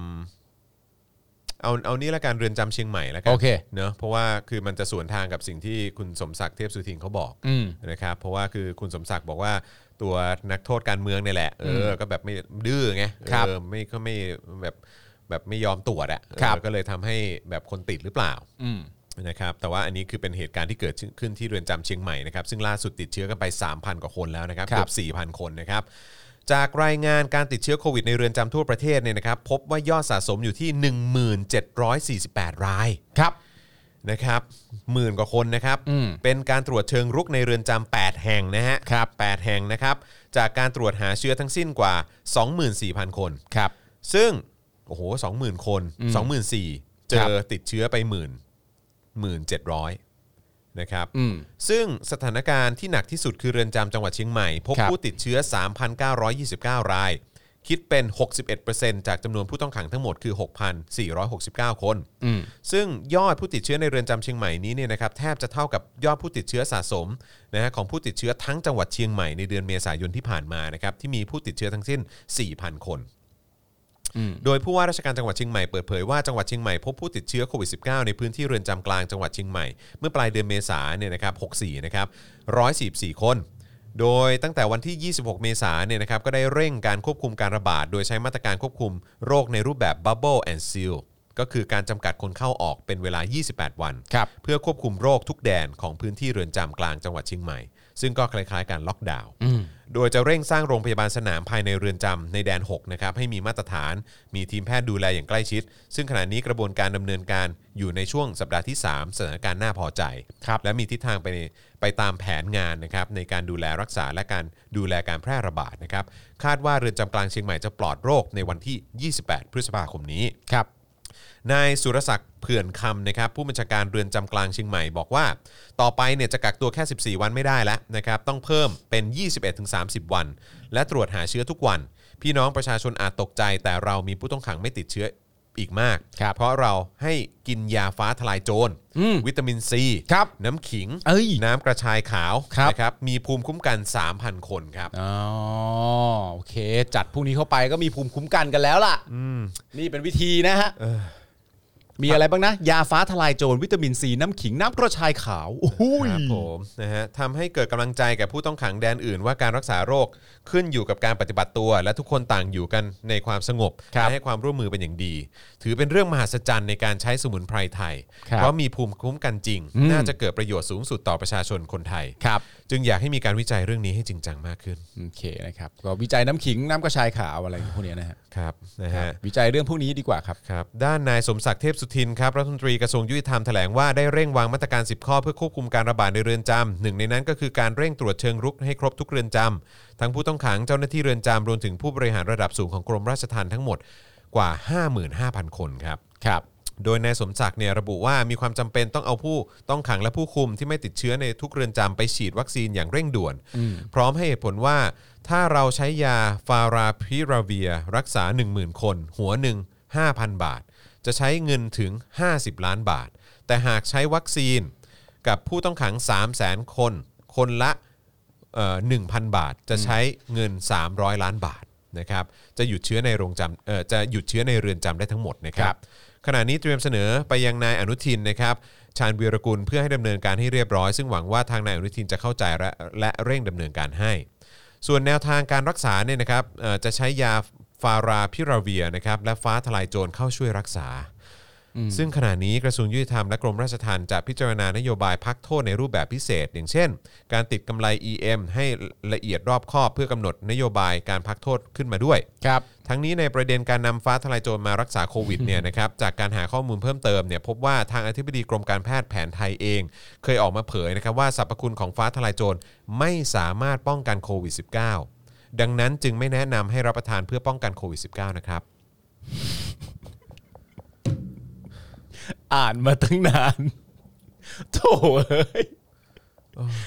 กูก็อ่านมาตั้งนานโถ อ้าว เอ้ย แต่ข้อมูลอีกด้านพบว่าโรงพยาบาลเจ้าพระยาอภัยภูเบศรนะครับ เคยออกมาเปิดเผยว่าได้ส่งสารสกัดฟ้าทลายโจรให้คณะวิทยาศาสตร์มหาวิทยาลัยมหิดลเพื่อศึกษากลไกในการต้านโควิด -19 ผลการศึกษาพบว่าสารสกัดฟ้าทลายโจรและสารแอนโดรกาโฟไลท์นะครับซึ่งเป็นสารสำคัญในฟ้าทลายโจรเนี่ยมีความสามารถในการยับยั้งกระบวนการติดเชื้อ ไวรัสของเซลล์ปอด โดยผ่านนกลไกที่สำคัญคือการยับยั้งการแบ่งตัวของเชื้อไวรัสโควิดในทุกระยะ จึงมีโอกาสที่จะพัฒนาการใช้ฟ้าทลายโจรเป็นยาเดี่ยว หรือใช้ควบรวมกับสูตรยามาตรฐานในการรักษาผู้ที่ติดเชื้อโควิด ปัจจุบันผลงานวิจัยดังกล่าวได้รับการตีพิมพ์ในวารสาร Natural Product เป็นที่เรียบร้อยแล้วนะครับ อืม ไป ฟ้าทลายโจรกัน อ่ะเอาให้เต็มที่ครับ เอาครับ ฟ้าทลายโจรกันไปเลย นะครับ ครับผม อ่ะแล้วก็ต่อเนื่องนิดนึงนะครับพูดถึงคุกแล้วนะครับ ก็กรณีเมื่อวานนี้เนี่ยที่ยอนหับนิวส์นะครับที่เป็นสำนักข่าวเกาหลีนะครับเขารายงานข่าวเรื่องเรือนจำของไทยที่มีสภาพความเป็นอยู่แออัดเบียดเสียด อาจเป็นสาเหตุที่ทำให้เกิดการติดเชื้อโควิด -19 คลัสเตอร์ใหญ่ในเรือนจำแล้วก็ระบุว่าแม้ภาพดังกล่าวจะถูกเผยแพร่ครั้งแรกในปี 62 แต่คาดว่าปัจจุบันปัญหาความแออัดก็ยังไม่ได้รับการแก้ไข ครับ นะครับอันนี้เป็นเอ่อมุมมองของทางสื่อเกาหลีนะครับล่าสุดในอายุธสินทบพันธ์นะครับสินสินทบพันธ์นะครับอธิบดีกรมราชทัณฑ์นะครับชี้แจงถึงข่าวดังกล่าว โดยระบุว่าภาพที่ปรากฏนั้นเป็นภาพเก่า ที่เรือนจำมีความแออัดจริง แต่ปัจจุบันได้เบาบางลงแล้ว โดยในระยะ 2 ปีที่ผ่านมาเนี่ยได้ลดจำนวนผู้ต้องขัง โดยพักโทษจาก 390,000 คน เหลือเพียง 310,000 คนเท่านั้น ครับ นะครับลดไปประมาณ 80,000 คน ครับ เพราะฉะนั้นที่ที่สื่อเกาหลีพูดมามันก็เกินจริง อะไรอย่างนี้อืม ในระยะ 2 ปีที่ผ่านมา ครับ เกินจริง ครับ นั่นมัน 2019 นี่มัน 2,000 เท่าไหร่ 21 แล้ว ครับผม ใช่ไหม นะฮะคุณมุกบอกว่ามาดูกันว่างบใหม่ที่ราชทันขอไปจากการโควิดในเรือนจำ411 ล้านบาทจะเอาอยู่ไหม คุณมุกอย่าไปไม่ไว้ใจได้ไหม ว่าเขาเก่งครับ เขามุกไว้ใจเขาหน่อยได้ไหม นะฮะตอนนี้ก็ ชะกาจ เนี่ยครับ ชะกันขนาดนี้ ประเทศไทยก็อันดับหนึ่งของโลกแล้ว ด้านไหนวะ คลัสเตอร์ละเออครับผมเอาทิ้งท้ายอีกหนึ่งข่าวนะครับ แล้วก็ช่วงนี้เติมพลังเข้ามาให้กับพวกเราหน่อยครับที่อ่อนแรงจากการอ่านข่าวเหลือเกินครับ อ่านไปแล้วก็กูเหนื่อยใจเหลือเกินไอสัตว์อืมนะครับ เติมพลังมาหน่อยนะครับบัญชีกสิกรไทยครับ0 6 9 8 9 7 5 5 3 9ครับนะฮะหรือสแกน QR Code ก็ได้นะครับนะฮะแล้วก็อย่าลืมนะฮะเอ่อสนับสนุนเราแบบรายเดือนได้ผ่านทาง YouTube Membership นะครับแล้วก็ Facebook Supporter ใครอยู่ต่างประเทศ สนับสนุนเติมพลังให้กับพวกเราได้ผ่านทาง PayPal นั่นเองนะครับนะฮะ ครับ เอ่อคุณชายใหญ่บอกว่าอยากรู้จังว่าเสียงหัวเราะอาจารย์วินัยกับของพี่ถึกเนี่ยใครหัวเราะได้สุดกว่ากัน ทำไมอ่ะ ไม่รู้เหมือนกันคืออาจารย์อาจารย์วินัยก็มีสไตล์การหัวเราะแบบหนึ่ง อ่า เออนะฮะส่วนเอ่อใครนะเอ่อพี่ถึกก็จะเป็นอีกฟิลหนึ่ง ใช่ใช่ พี่ถึกก็ ใช่ จะรู้จะหัวเราะแบบ ส่วนส่วนถ้าอาจารย์วินัยก็ อ๋อหัวล้อใหญ่หัวล้อใหญ่หัวล้อเต็มเสียง สองคนนี้ก็มีสไตล์การหัวเราะที่มีเอกลักษณ์มากค อา บ จารย์วินัยเขาเป็นคนที่น้ำเสียงเขาเป็นเป็นคีย์แบบ เออ เป็นแบบ เป็นแบบเชสโทนอ่ะ อ่าอ่าใช่ เป็นแบ ใช่ บ ใช่ใช่ เสียง ใช่ ต่ำๆ ใช่ใช่ใช่ใช่ถูกต้องถูกต้อง ฟังแล้วก็จะแบบละมุนละมุน ครับผมอืมนะฮะละมุนจริง ๆนะครับ คุณจรผมขอถามว่านักโทษที่อยู่ติดเชื้อ สามารถร้องเรียนทางเรือนจำได้ไหมครับ ฟ้องร้องเหรอฟ้องทางเรือนจำได้หรือเปล่าเหรอออืมได้ไหมเหรอก็อาจจะได้นะ เออ อืมก็อาจจะได้นะ เฮ้ยมีคนบอกว่าคุณทำเหมือนอ่ะคุณทำเสียงหัวเราะ พิถึกเหรอพี่คนพี่ตึกหัวเร้องงี้เหรอ ไม่รู้ผมก็หัวล้อยาก คือมีเอกลักษณ์จริงๆเออนะฮะเดี๋ยวเดี๋ยวเดี๋ยวก็มีคนไปแซวบอกว่าเอ่อพี่ถึกเจอจอน อ้าว จอนจอนมันแซว ใช่แต่ว่ามันผมว่านี่มันเป็นความสามารถนะ อะไร คนบางคนเขาจะมีเสียงหัวเราะที่เอ่อเขาเรียกว่าหัวเราะแล้วทำให้คนที่ได้ยินเสียงหัวเราะนั้นหัวเราะตามอีกที นึงอะเออนี่เป็นความ ใช่ สามารถนะ ใช่ใช่ใช่จริง มีมีนักแสดงตลกคนหนึ่งคุณรู้จักจิมมี่คาร์ปะ จิมมี่คา ที่เป็น อ่ารู้ ที่ จักเป็นที่เป็นอังกฤษ รู้ อะ จักรู้จักรู้จัก เออ เออ ไอคนนี้ก็จะมีเสียงหัวเราะที่แบบว่า แปลกประหลาดมากก็บอกมันใช้ใช้คำอธิบายตัวเองว่า เวลาคนอื่นหัวเราะเนี่ยเขาจะหัวเราะออกไป อืม แต่มันนะหัวเราะเข้ามา เออ มันจะเป็นเสียง หัวเราะเข้ามาหัวเราะหัวเราะกลับมาใส่ตัวเองอ่ะ เฮียโคตรแสบเลยเออเจ๋ง แล้วมันก็เคยมันก็เคยเล่าให้ฟังแค่ว่ามันไปมันไป มันไปแบบเหมือนสแตนด์อัพคอมเมดี้อ่ะ เออ ใช่ป่ะ เออฮะ แล้วมันก็ไปดูมันก็รู้ตัวเอง เออ ว่ามันน่ะมีเสียงหัวเราะที่แปลกประหลาดพอมันไปดูเพื่อนมันเล่นสแตนด์อัพคอมเมดี้อ่ะ เออ มันก็พยายามที่จะไม่หัวเราะ เออ เพราะว่ามันอายคนรอบข้าง เออ เพราะว่ามันมันจะหัวเราะดัง เออ แล้วมันก็ไปดูเพื่อนมันเล่น เออ ใช่ป่ะ เออ แล้วเพื่อนมันก็เล่นอะไรต่างกันานาแล้วเพื่อนมันก็เล่นแล้วก็มุกหนึ่งที่มันทนไม่ไหวจ เอ ริ อง ๆมันก็หัวเราะ เออ แล้วเสียงหัวเราะมันก็โดดเด่นออกมา เออ จนไอ้เพื่อนที่เล่นอยู่บนเวทีได้ยิน เออ แล้วเพื่อนมันว่าไงรู้ไหม เออ เฮ้ยมึงอย่ามาหัวเราะรบกวนโชว์กูได้ป่ะ เออ ตอนที่กูไปดูโชว์มึงกูยังไม่ขำเลย โคตรแสบเลย รู้ด้วย รู้ รู้ ด้วย ด้วย รู้ด้วย โอ้ย น่าเศร้าเหลือ เอ เกิ อน เจ๋งว่ะ เออเจ๋งเจ๋งเจ๋งนะฮะเออเออมันเออมันยากเนอะเออย าก นะฮะ หัวเราะ inward อินเวอร์จริง ๆ นะครับเอ่อค่าขำเรียนแบบให้ไป 200 ค่ะ ชอบ เอา มาก แล้วครับ วันนี้ดูมูดรายการโหดหูมากเลยคุณจองคุณปาล์ม ก็นี่ไงก็ถึงบอก นี่ ให้ ไง ให้ให้เติมพลัง พอเติมพลังปุ๊บดีขึ้นเลยเออครับผม เลย ครับผมนะฮะเติมพลังชีวิตให้กับพวกเรา เมื่อกี้มีคุณผู้ชมด้านบนบนๆออกมาว่าเราด้วยนะว่าเราไปว่าพี่เบิร์ด ไหน นานแล้ว อ๋อเหรออก็ไม่ได้ว่าครับก็คือผมว่าก็ออกมาแสดงความเห็นในพื้นที่สาธารณะ ผมก็เราก็แสดงความเห็นกลับไป ใช่ครับ เหมือนกันนะครับ ก็คือรู้สึกว่าตกหล่นในในบางประเด็น อ่า ก็รู้สึกเป็นห่วงนะฮะในทางคนบันเทิงที่ออกมาแสดงความเห็นในพื้นที่สาธารณะกับการกับการแสดงความเห็นที่ไม่ไม่ไม่รอบด้าน ครับ นะครับซึ่งมันจะส่งผลกระทบกับภาพลักษณ์ของของคนบันเทิงเหล่านั้น ใช่ นะฮะในฐานะที่เราก็ติดตามผลงานของพวกเขา เราก็ไม่อยากให้มันเกิดขึ้น เกิดอะไรแบบนั้นกับกับคนที่เราชื่นชอบอ่ะ ใช่ครับ แล้วก็ณตอนนี้ก็ต้องขออนุญาตย้ำให้ชัดเจนอีกครั้งหนึ่งว่า ครับ ทั้งรายการของเราไม่มีปัญหาใด ๆ กับผู้ฉีดนะครับ ใช่ การที่เอาแขนไปถูกฉีด อืมมันเป็นสิทธิ์ของคุณ มัน ไง เป็นสิทธิ์ของคุณไม่ ใช่ มีใครมีปัญหา หรือไม่มีใครสามารถจะมารบกวนใด ๆ คุณได้ในเรื่องนั้นแม้แต่ ใช่ นิดเดียวนะครับ อืม นะ แต่ประเด็นที่เราพูดถึงคือการออกมา คนละประเด็นกันอย่าง แส สิ้ ด น ง เชิง ความ นะ คิดเห็นในพื้นที่สาธารณะนะครับ ครับ อื ผม นะครับแล้วก็ข้อมูลที่หยิบยื่นออกไป อ่า นะครับหรือว่าข้อมูลที่พยายามจะนำเสนอออกไปให้กับ ครับ สาธารณะเนี่ยเรามีความเห็นว่ามันควรจะรอบด้านมากกว่านี้ ใช่ครับ นะครับนะครับเพราะฉะนั้นการจะมาบอกว่าพวกเราเนี่ยโอ้โหแบบไปว่าพี่เขาไปว่าไม่ใช่ครับเออ คุณแซงบอกว่าผมฉีดก่อนนะครับ ไม่มีทางเลือกจริง ครับ ๆ ตามสบายเลยค เอา รับ เลยครับ เต็ม อาลย ที่ครับ มันก็เป็นสิทธิ์ครับเพราะคุณก็ต้องเอ่อ คุณต้องดูปัจ ต้อง จัยใน ช่าง ชี เอา วิต เอ ตั ง วเอง เออใช่นะครับไปดูเทปสถิติเมื่อเช้าก็ได้ฮะ ตามสบาย ของอาจารย์อาจารย์วินัยอะครับเออนะครับเราก็คุยกันเรื่องนี้นะครับ คุณจอห์นไลฟ์คลับเฮาส์ ใช่ครับคุณเซวาหรือเปล่าบุญยอดบุตรยอดนะครับ ครับ ตอนนี้ไลฟ์ในคลับเฮาส์อยู่ครับนะฮะตอนนี้ก็มีคนฟังอยู่หลายร้อยคนอยู่นะครับนะฮะก็ทักทายด้วยนะครับนะฮะคุณผู้ฟังในคลับเฮาส์นะครับ ครับ นะฮะอ่ะโอเคนะครับก็อีกหนึ่งข่าวแล้วกันทิ้งท้ายนะครับนะฮะก็อยากจะให้ทุกคนช่วยกันเห็นใจกลาโหมกันหน่อยนะครับนะฮะเพราะว่ากลาโหมเขาก็บอกว่าเขาโดนโจมตีนะเออเขาบอกว่าช่วยเห็นใจกันด้วย ครับ นะครับคือมันมีกรณีที่มีการเปรียบเทียบงบปี 65 นะครับระหว่างกระทรวงกลาโหมที่ได้รับงบประมาณมากกว่ากระทรวงสาธารณสุข ล่าสุดเนี่ยนะครับก็มีรายงานว่าพลโทคงชีพตันตระวานิชโฆษกกลาโหม ก็ออกมาชี้แจงเรื่องนี้นะครับก็บอกว่ากลาโหมเนี่ยมีภารกิจหลักในการป้องกันประเทศ ครับผม นะครับ และการช่วยเหลือประชาชนต่อเนื่องที่ผ่านมานะครับเอ่อโดยเฉพาะสถานการณ์ของโรคระบาดร้ายแรงที่กำลังเกิดขึ้นเป็นวงกว้าง ซึ่งกลาโหมโดยทุกเหล่าทัพก็ได้ตระหนักถึงภาระงบประมาณของรัฐบาลที่จำเป็นต้องนำไปแก้ไขปัญหาต่างๆ และเยียวยาช่วยเหลือประชาชนจากผลกระทบที่เกิดขึ้น โดยกลาโหมก็มีส่วนร่วมในการพิจารณาปรับลดงบประมาณในภาพรวมของทุกเหล่าทัพลงกว่า 18,000 ล้านบาท อืม ใน ก็ ปี ปรับ 63 แล้วก็ปี 64 นะครับ ครับ กลาโหมเนี่ยก็รับการจัดสรรงบประมาณลดลงกว่าปี 63 นะ ลดลงไปตั้ง 17,000 กว่าล้านเนี่ยนะครับ ต่อเนื่องมาถึงปี 65 เนี่ย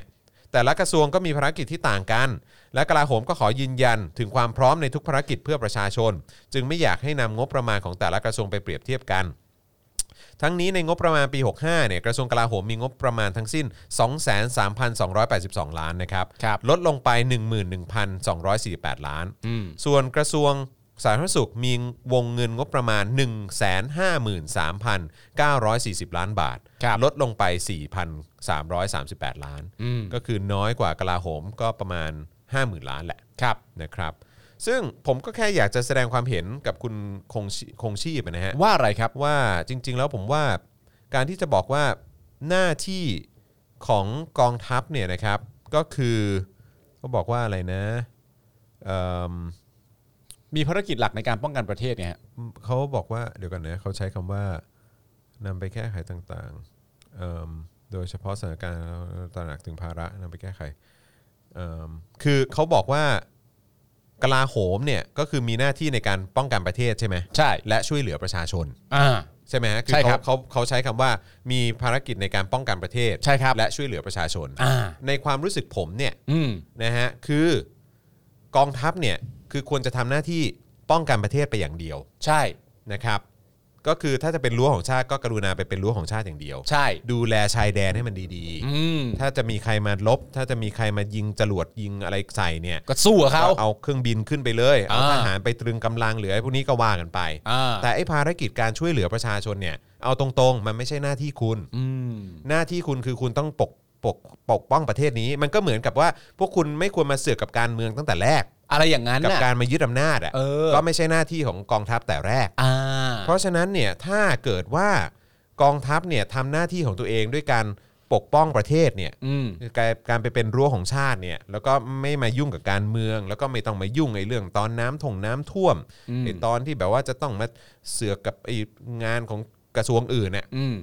คือปล่อยให้กระทรวงอื่นเขาทำหน้าที่ของเขาไป อืม แล้วก็ให้งบประมาณจากกลาโหมเนี่ยที่บอกว่าโอ้ยต้องมีเยอะแยะมากมายเพราะต้องเอาไปช่วยเหลือประชาชนด้วยเนี่ย ครับ ไม่ต้องครับ ไม่ต้อง เอางบส่วนนั้นน่ะไปให้คนที่เขาต้องดูแล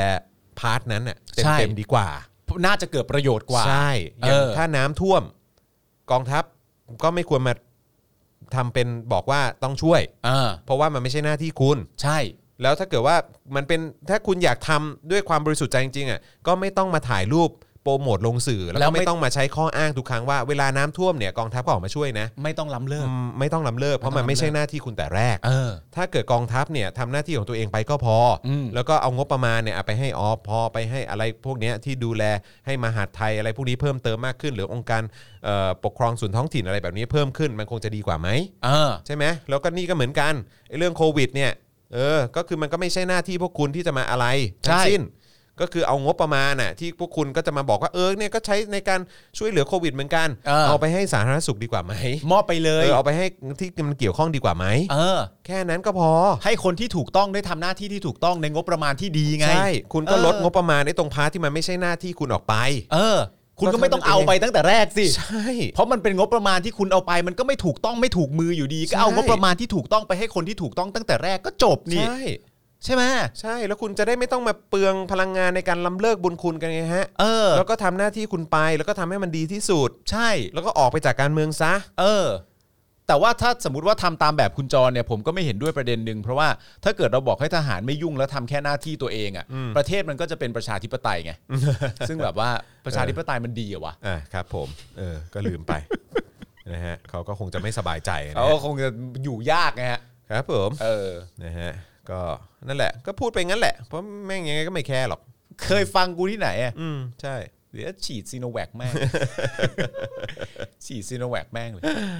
ครับ วัคซีนที่ดีคือวัคซีนที่มีนะครับ ครับผม วัคซีนที่ดีคือวัคซีนที่ฉีดเร็วที่สุด อืม วัคซีนที่ดีคือมีตัวเลือกแค่นี้ก็ฉีดฉีดๆกันไป อืม วัคซีนที่ดีคือตลอดหนึ่งปีที่ผ่านมาควรจะดีมากกว่านี้ก็ไม่ดีก็ฉีดฉีดๆไป ครับผม เอออ ม ก็วัคซีนะ ฮะก็วัคซีน เออ รักชาติกันหรือเปล่าล่ะ อืม เออ ครับผม ไม่ฉีดนี่ก็คือชังชาตินะ ใช่ รู้ปะเนี่ย ไม่รักชาติกับประเทศก็เดินหน้าต่อไม่ได้นะ เออ ไม่รักชาติไม่ฉีดประเทศก็เดินหน้าไปไม่ได้ ครับผม เพราะว่าการสร้างภูมิคุ้มกันหมู่เป็นสิ่งที่ดีที่สุด โอ้ยนี่วันนี้ก็เพิ่งรู้ ที่ผ่านมาไม่เคยรู้เลยนะว่าการฉีดวัคซีนคือการป้องกันที่ดีมาก เพิ่งจะรู้วันเนี้ย อืม โอ้โห แปลกใจกันเลยทีเดียว งับ นะ งับเมื่อกี้มีคนบอกว่าเอ่อทึ่งในตัวผมมาก คือ ที่ผมสามารถฟังลูกผมพูดรู้เรื่อง ใคร เมื่อกี้เออเขาเขามีคอมเมนต์คุณพออะไรสักอย่างคือพิมพ์มายาวนิดนึง อันเนี้ย ฮะ คุณพอลลี่ป่ะเออฮะบอกว่าดูคลิปลูกๆของของคุณจรน่ารักมากครับทึ่งที่คุณจรฟังน้องๆเข้าใจ ผมฟังนี่มึนมากน้องพูดว่าอะไรนะ ภาษาเด็กนี่ย่างจริง แต่อันนี้ไม่ใช่เรื่องแปลกนะครับ เพราะว่า ใช่ใช่เออ ถ้าให้คุณจรไปฟังภาษาเด็กคนอื่น อ่ะ คุณก็ไม่รู้เรื่อง ผมก็อาจจะไม่รู้เรื่อง คุณก็ไม่ ครับ รู้เรื่ ใช่ อง ใช่แต่ด้วยความที่ผมอยู่กับเขาบ่อย ใช่ ผมก็เลยผมก็เลยรู้ไง ใช่ เออนะครับว่าอ๋อคือพยายามจะสื่อถึงอย่างนี้นี่เองอะไรอย่างเงี้ยเออนะครับ แต่คือความน่ารักก็คือว่าสมมุติเป็นตัวไรอันอย่างเงี้ย ครับ คนที่ฟังไรอันพูดรู้เรื่องทุกคำอะ ครับ ก็คือวิลเลียม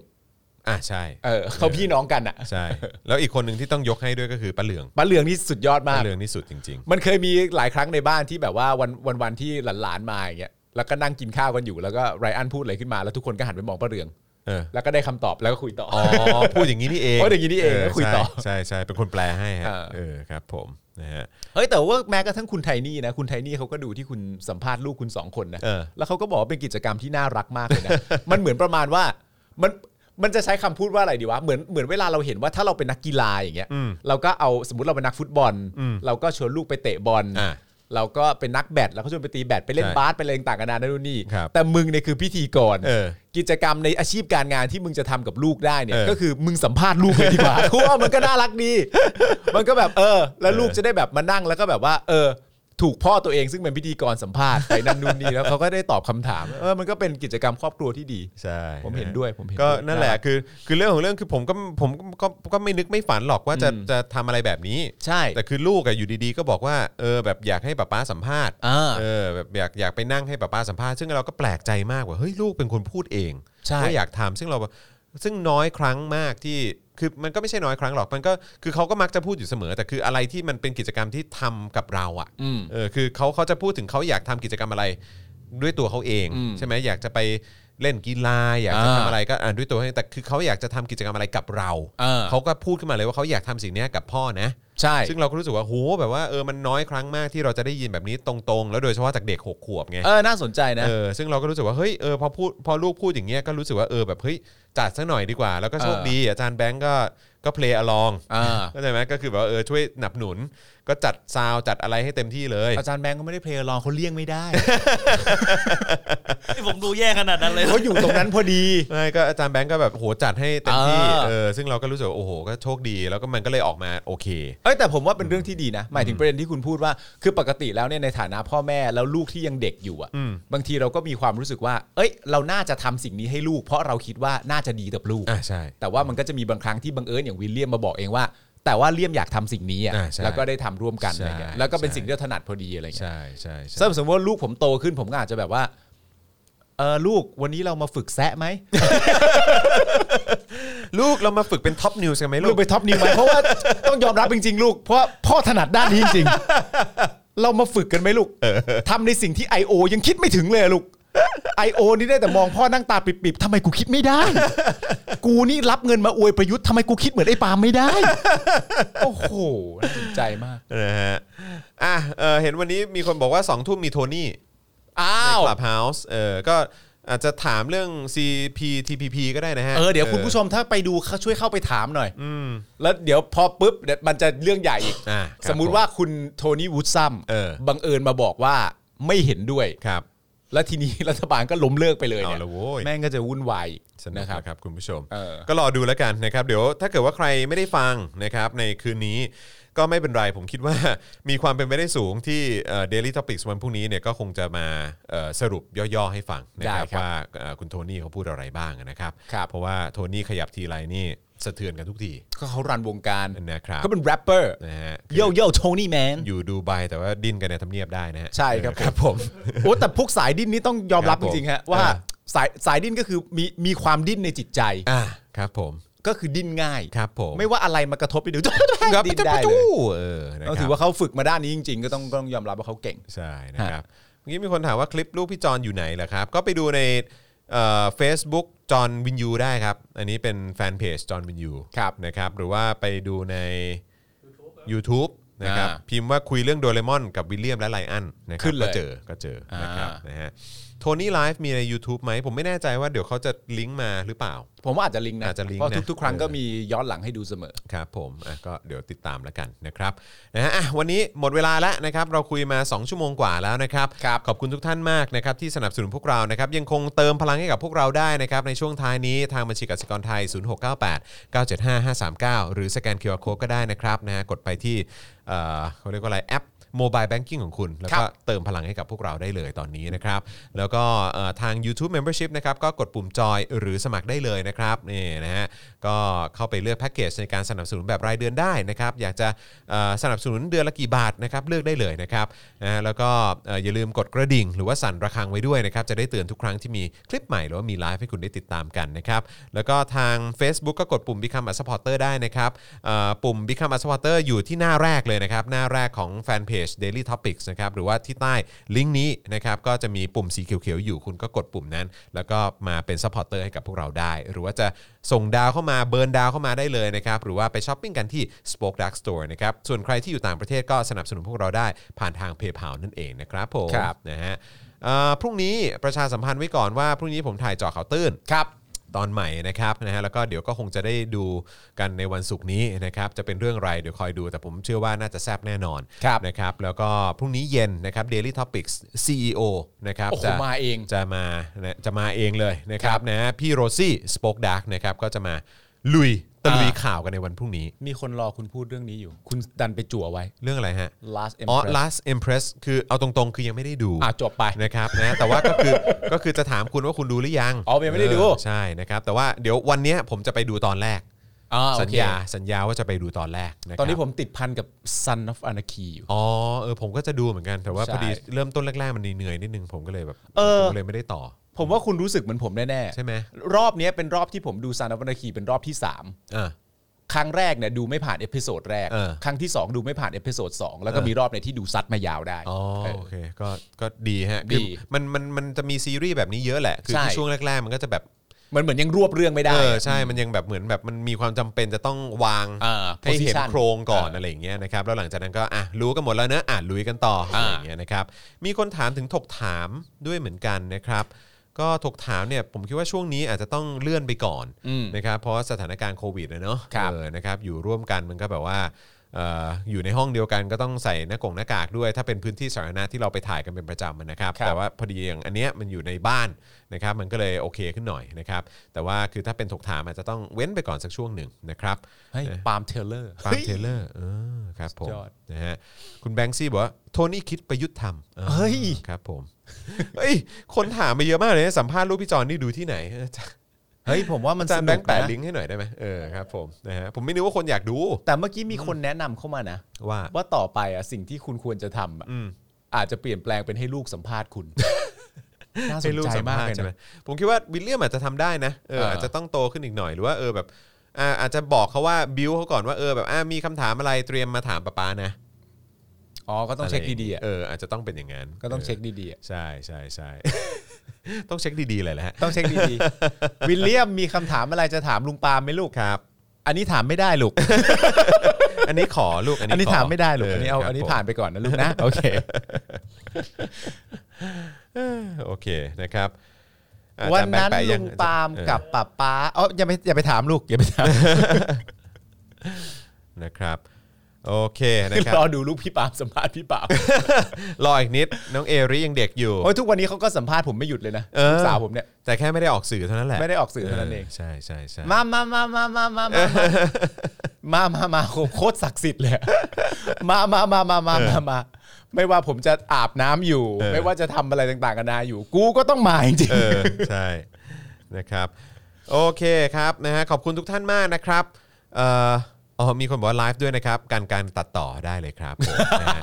เออนะครับอ่ะก็ใครดู The Crown นะครับแบบว่าดู The Crown ของอังกฤษแล้วหันมาดูบ้านเราเลยฮะ ครับ อืมครับผมผมว่าดูดู The Crown จบให้ไปดู The Last Empress เออ ซึ่งคุณจะดูวันนี้ เดี๋ยวผมดูวันนี้แล้วเดี๋ยว โอเค ผมเดี๋ยวพรุ่งนี้มารีวิวนะค ค รั รั บบ ผม อ่าวันนี้ขอบคุณทุกท่านมากนะครับ เดี๋ยวพรุ่งนี้เจอกันนะครับกับ Daily Topics นะครับวันนี้ผมจอมยูนะครับคุณปาล์มคนคุกนะครับ ครับผม อาจันแบงค์มองบนถอนหายใจนะครับพวกเราสามคนลาไปก่อนนะครับสวัสดีครับ สวัสดีครับ สวัสดีครับ Daily t o p i c กกับจอห์นวินยู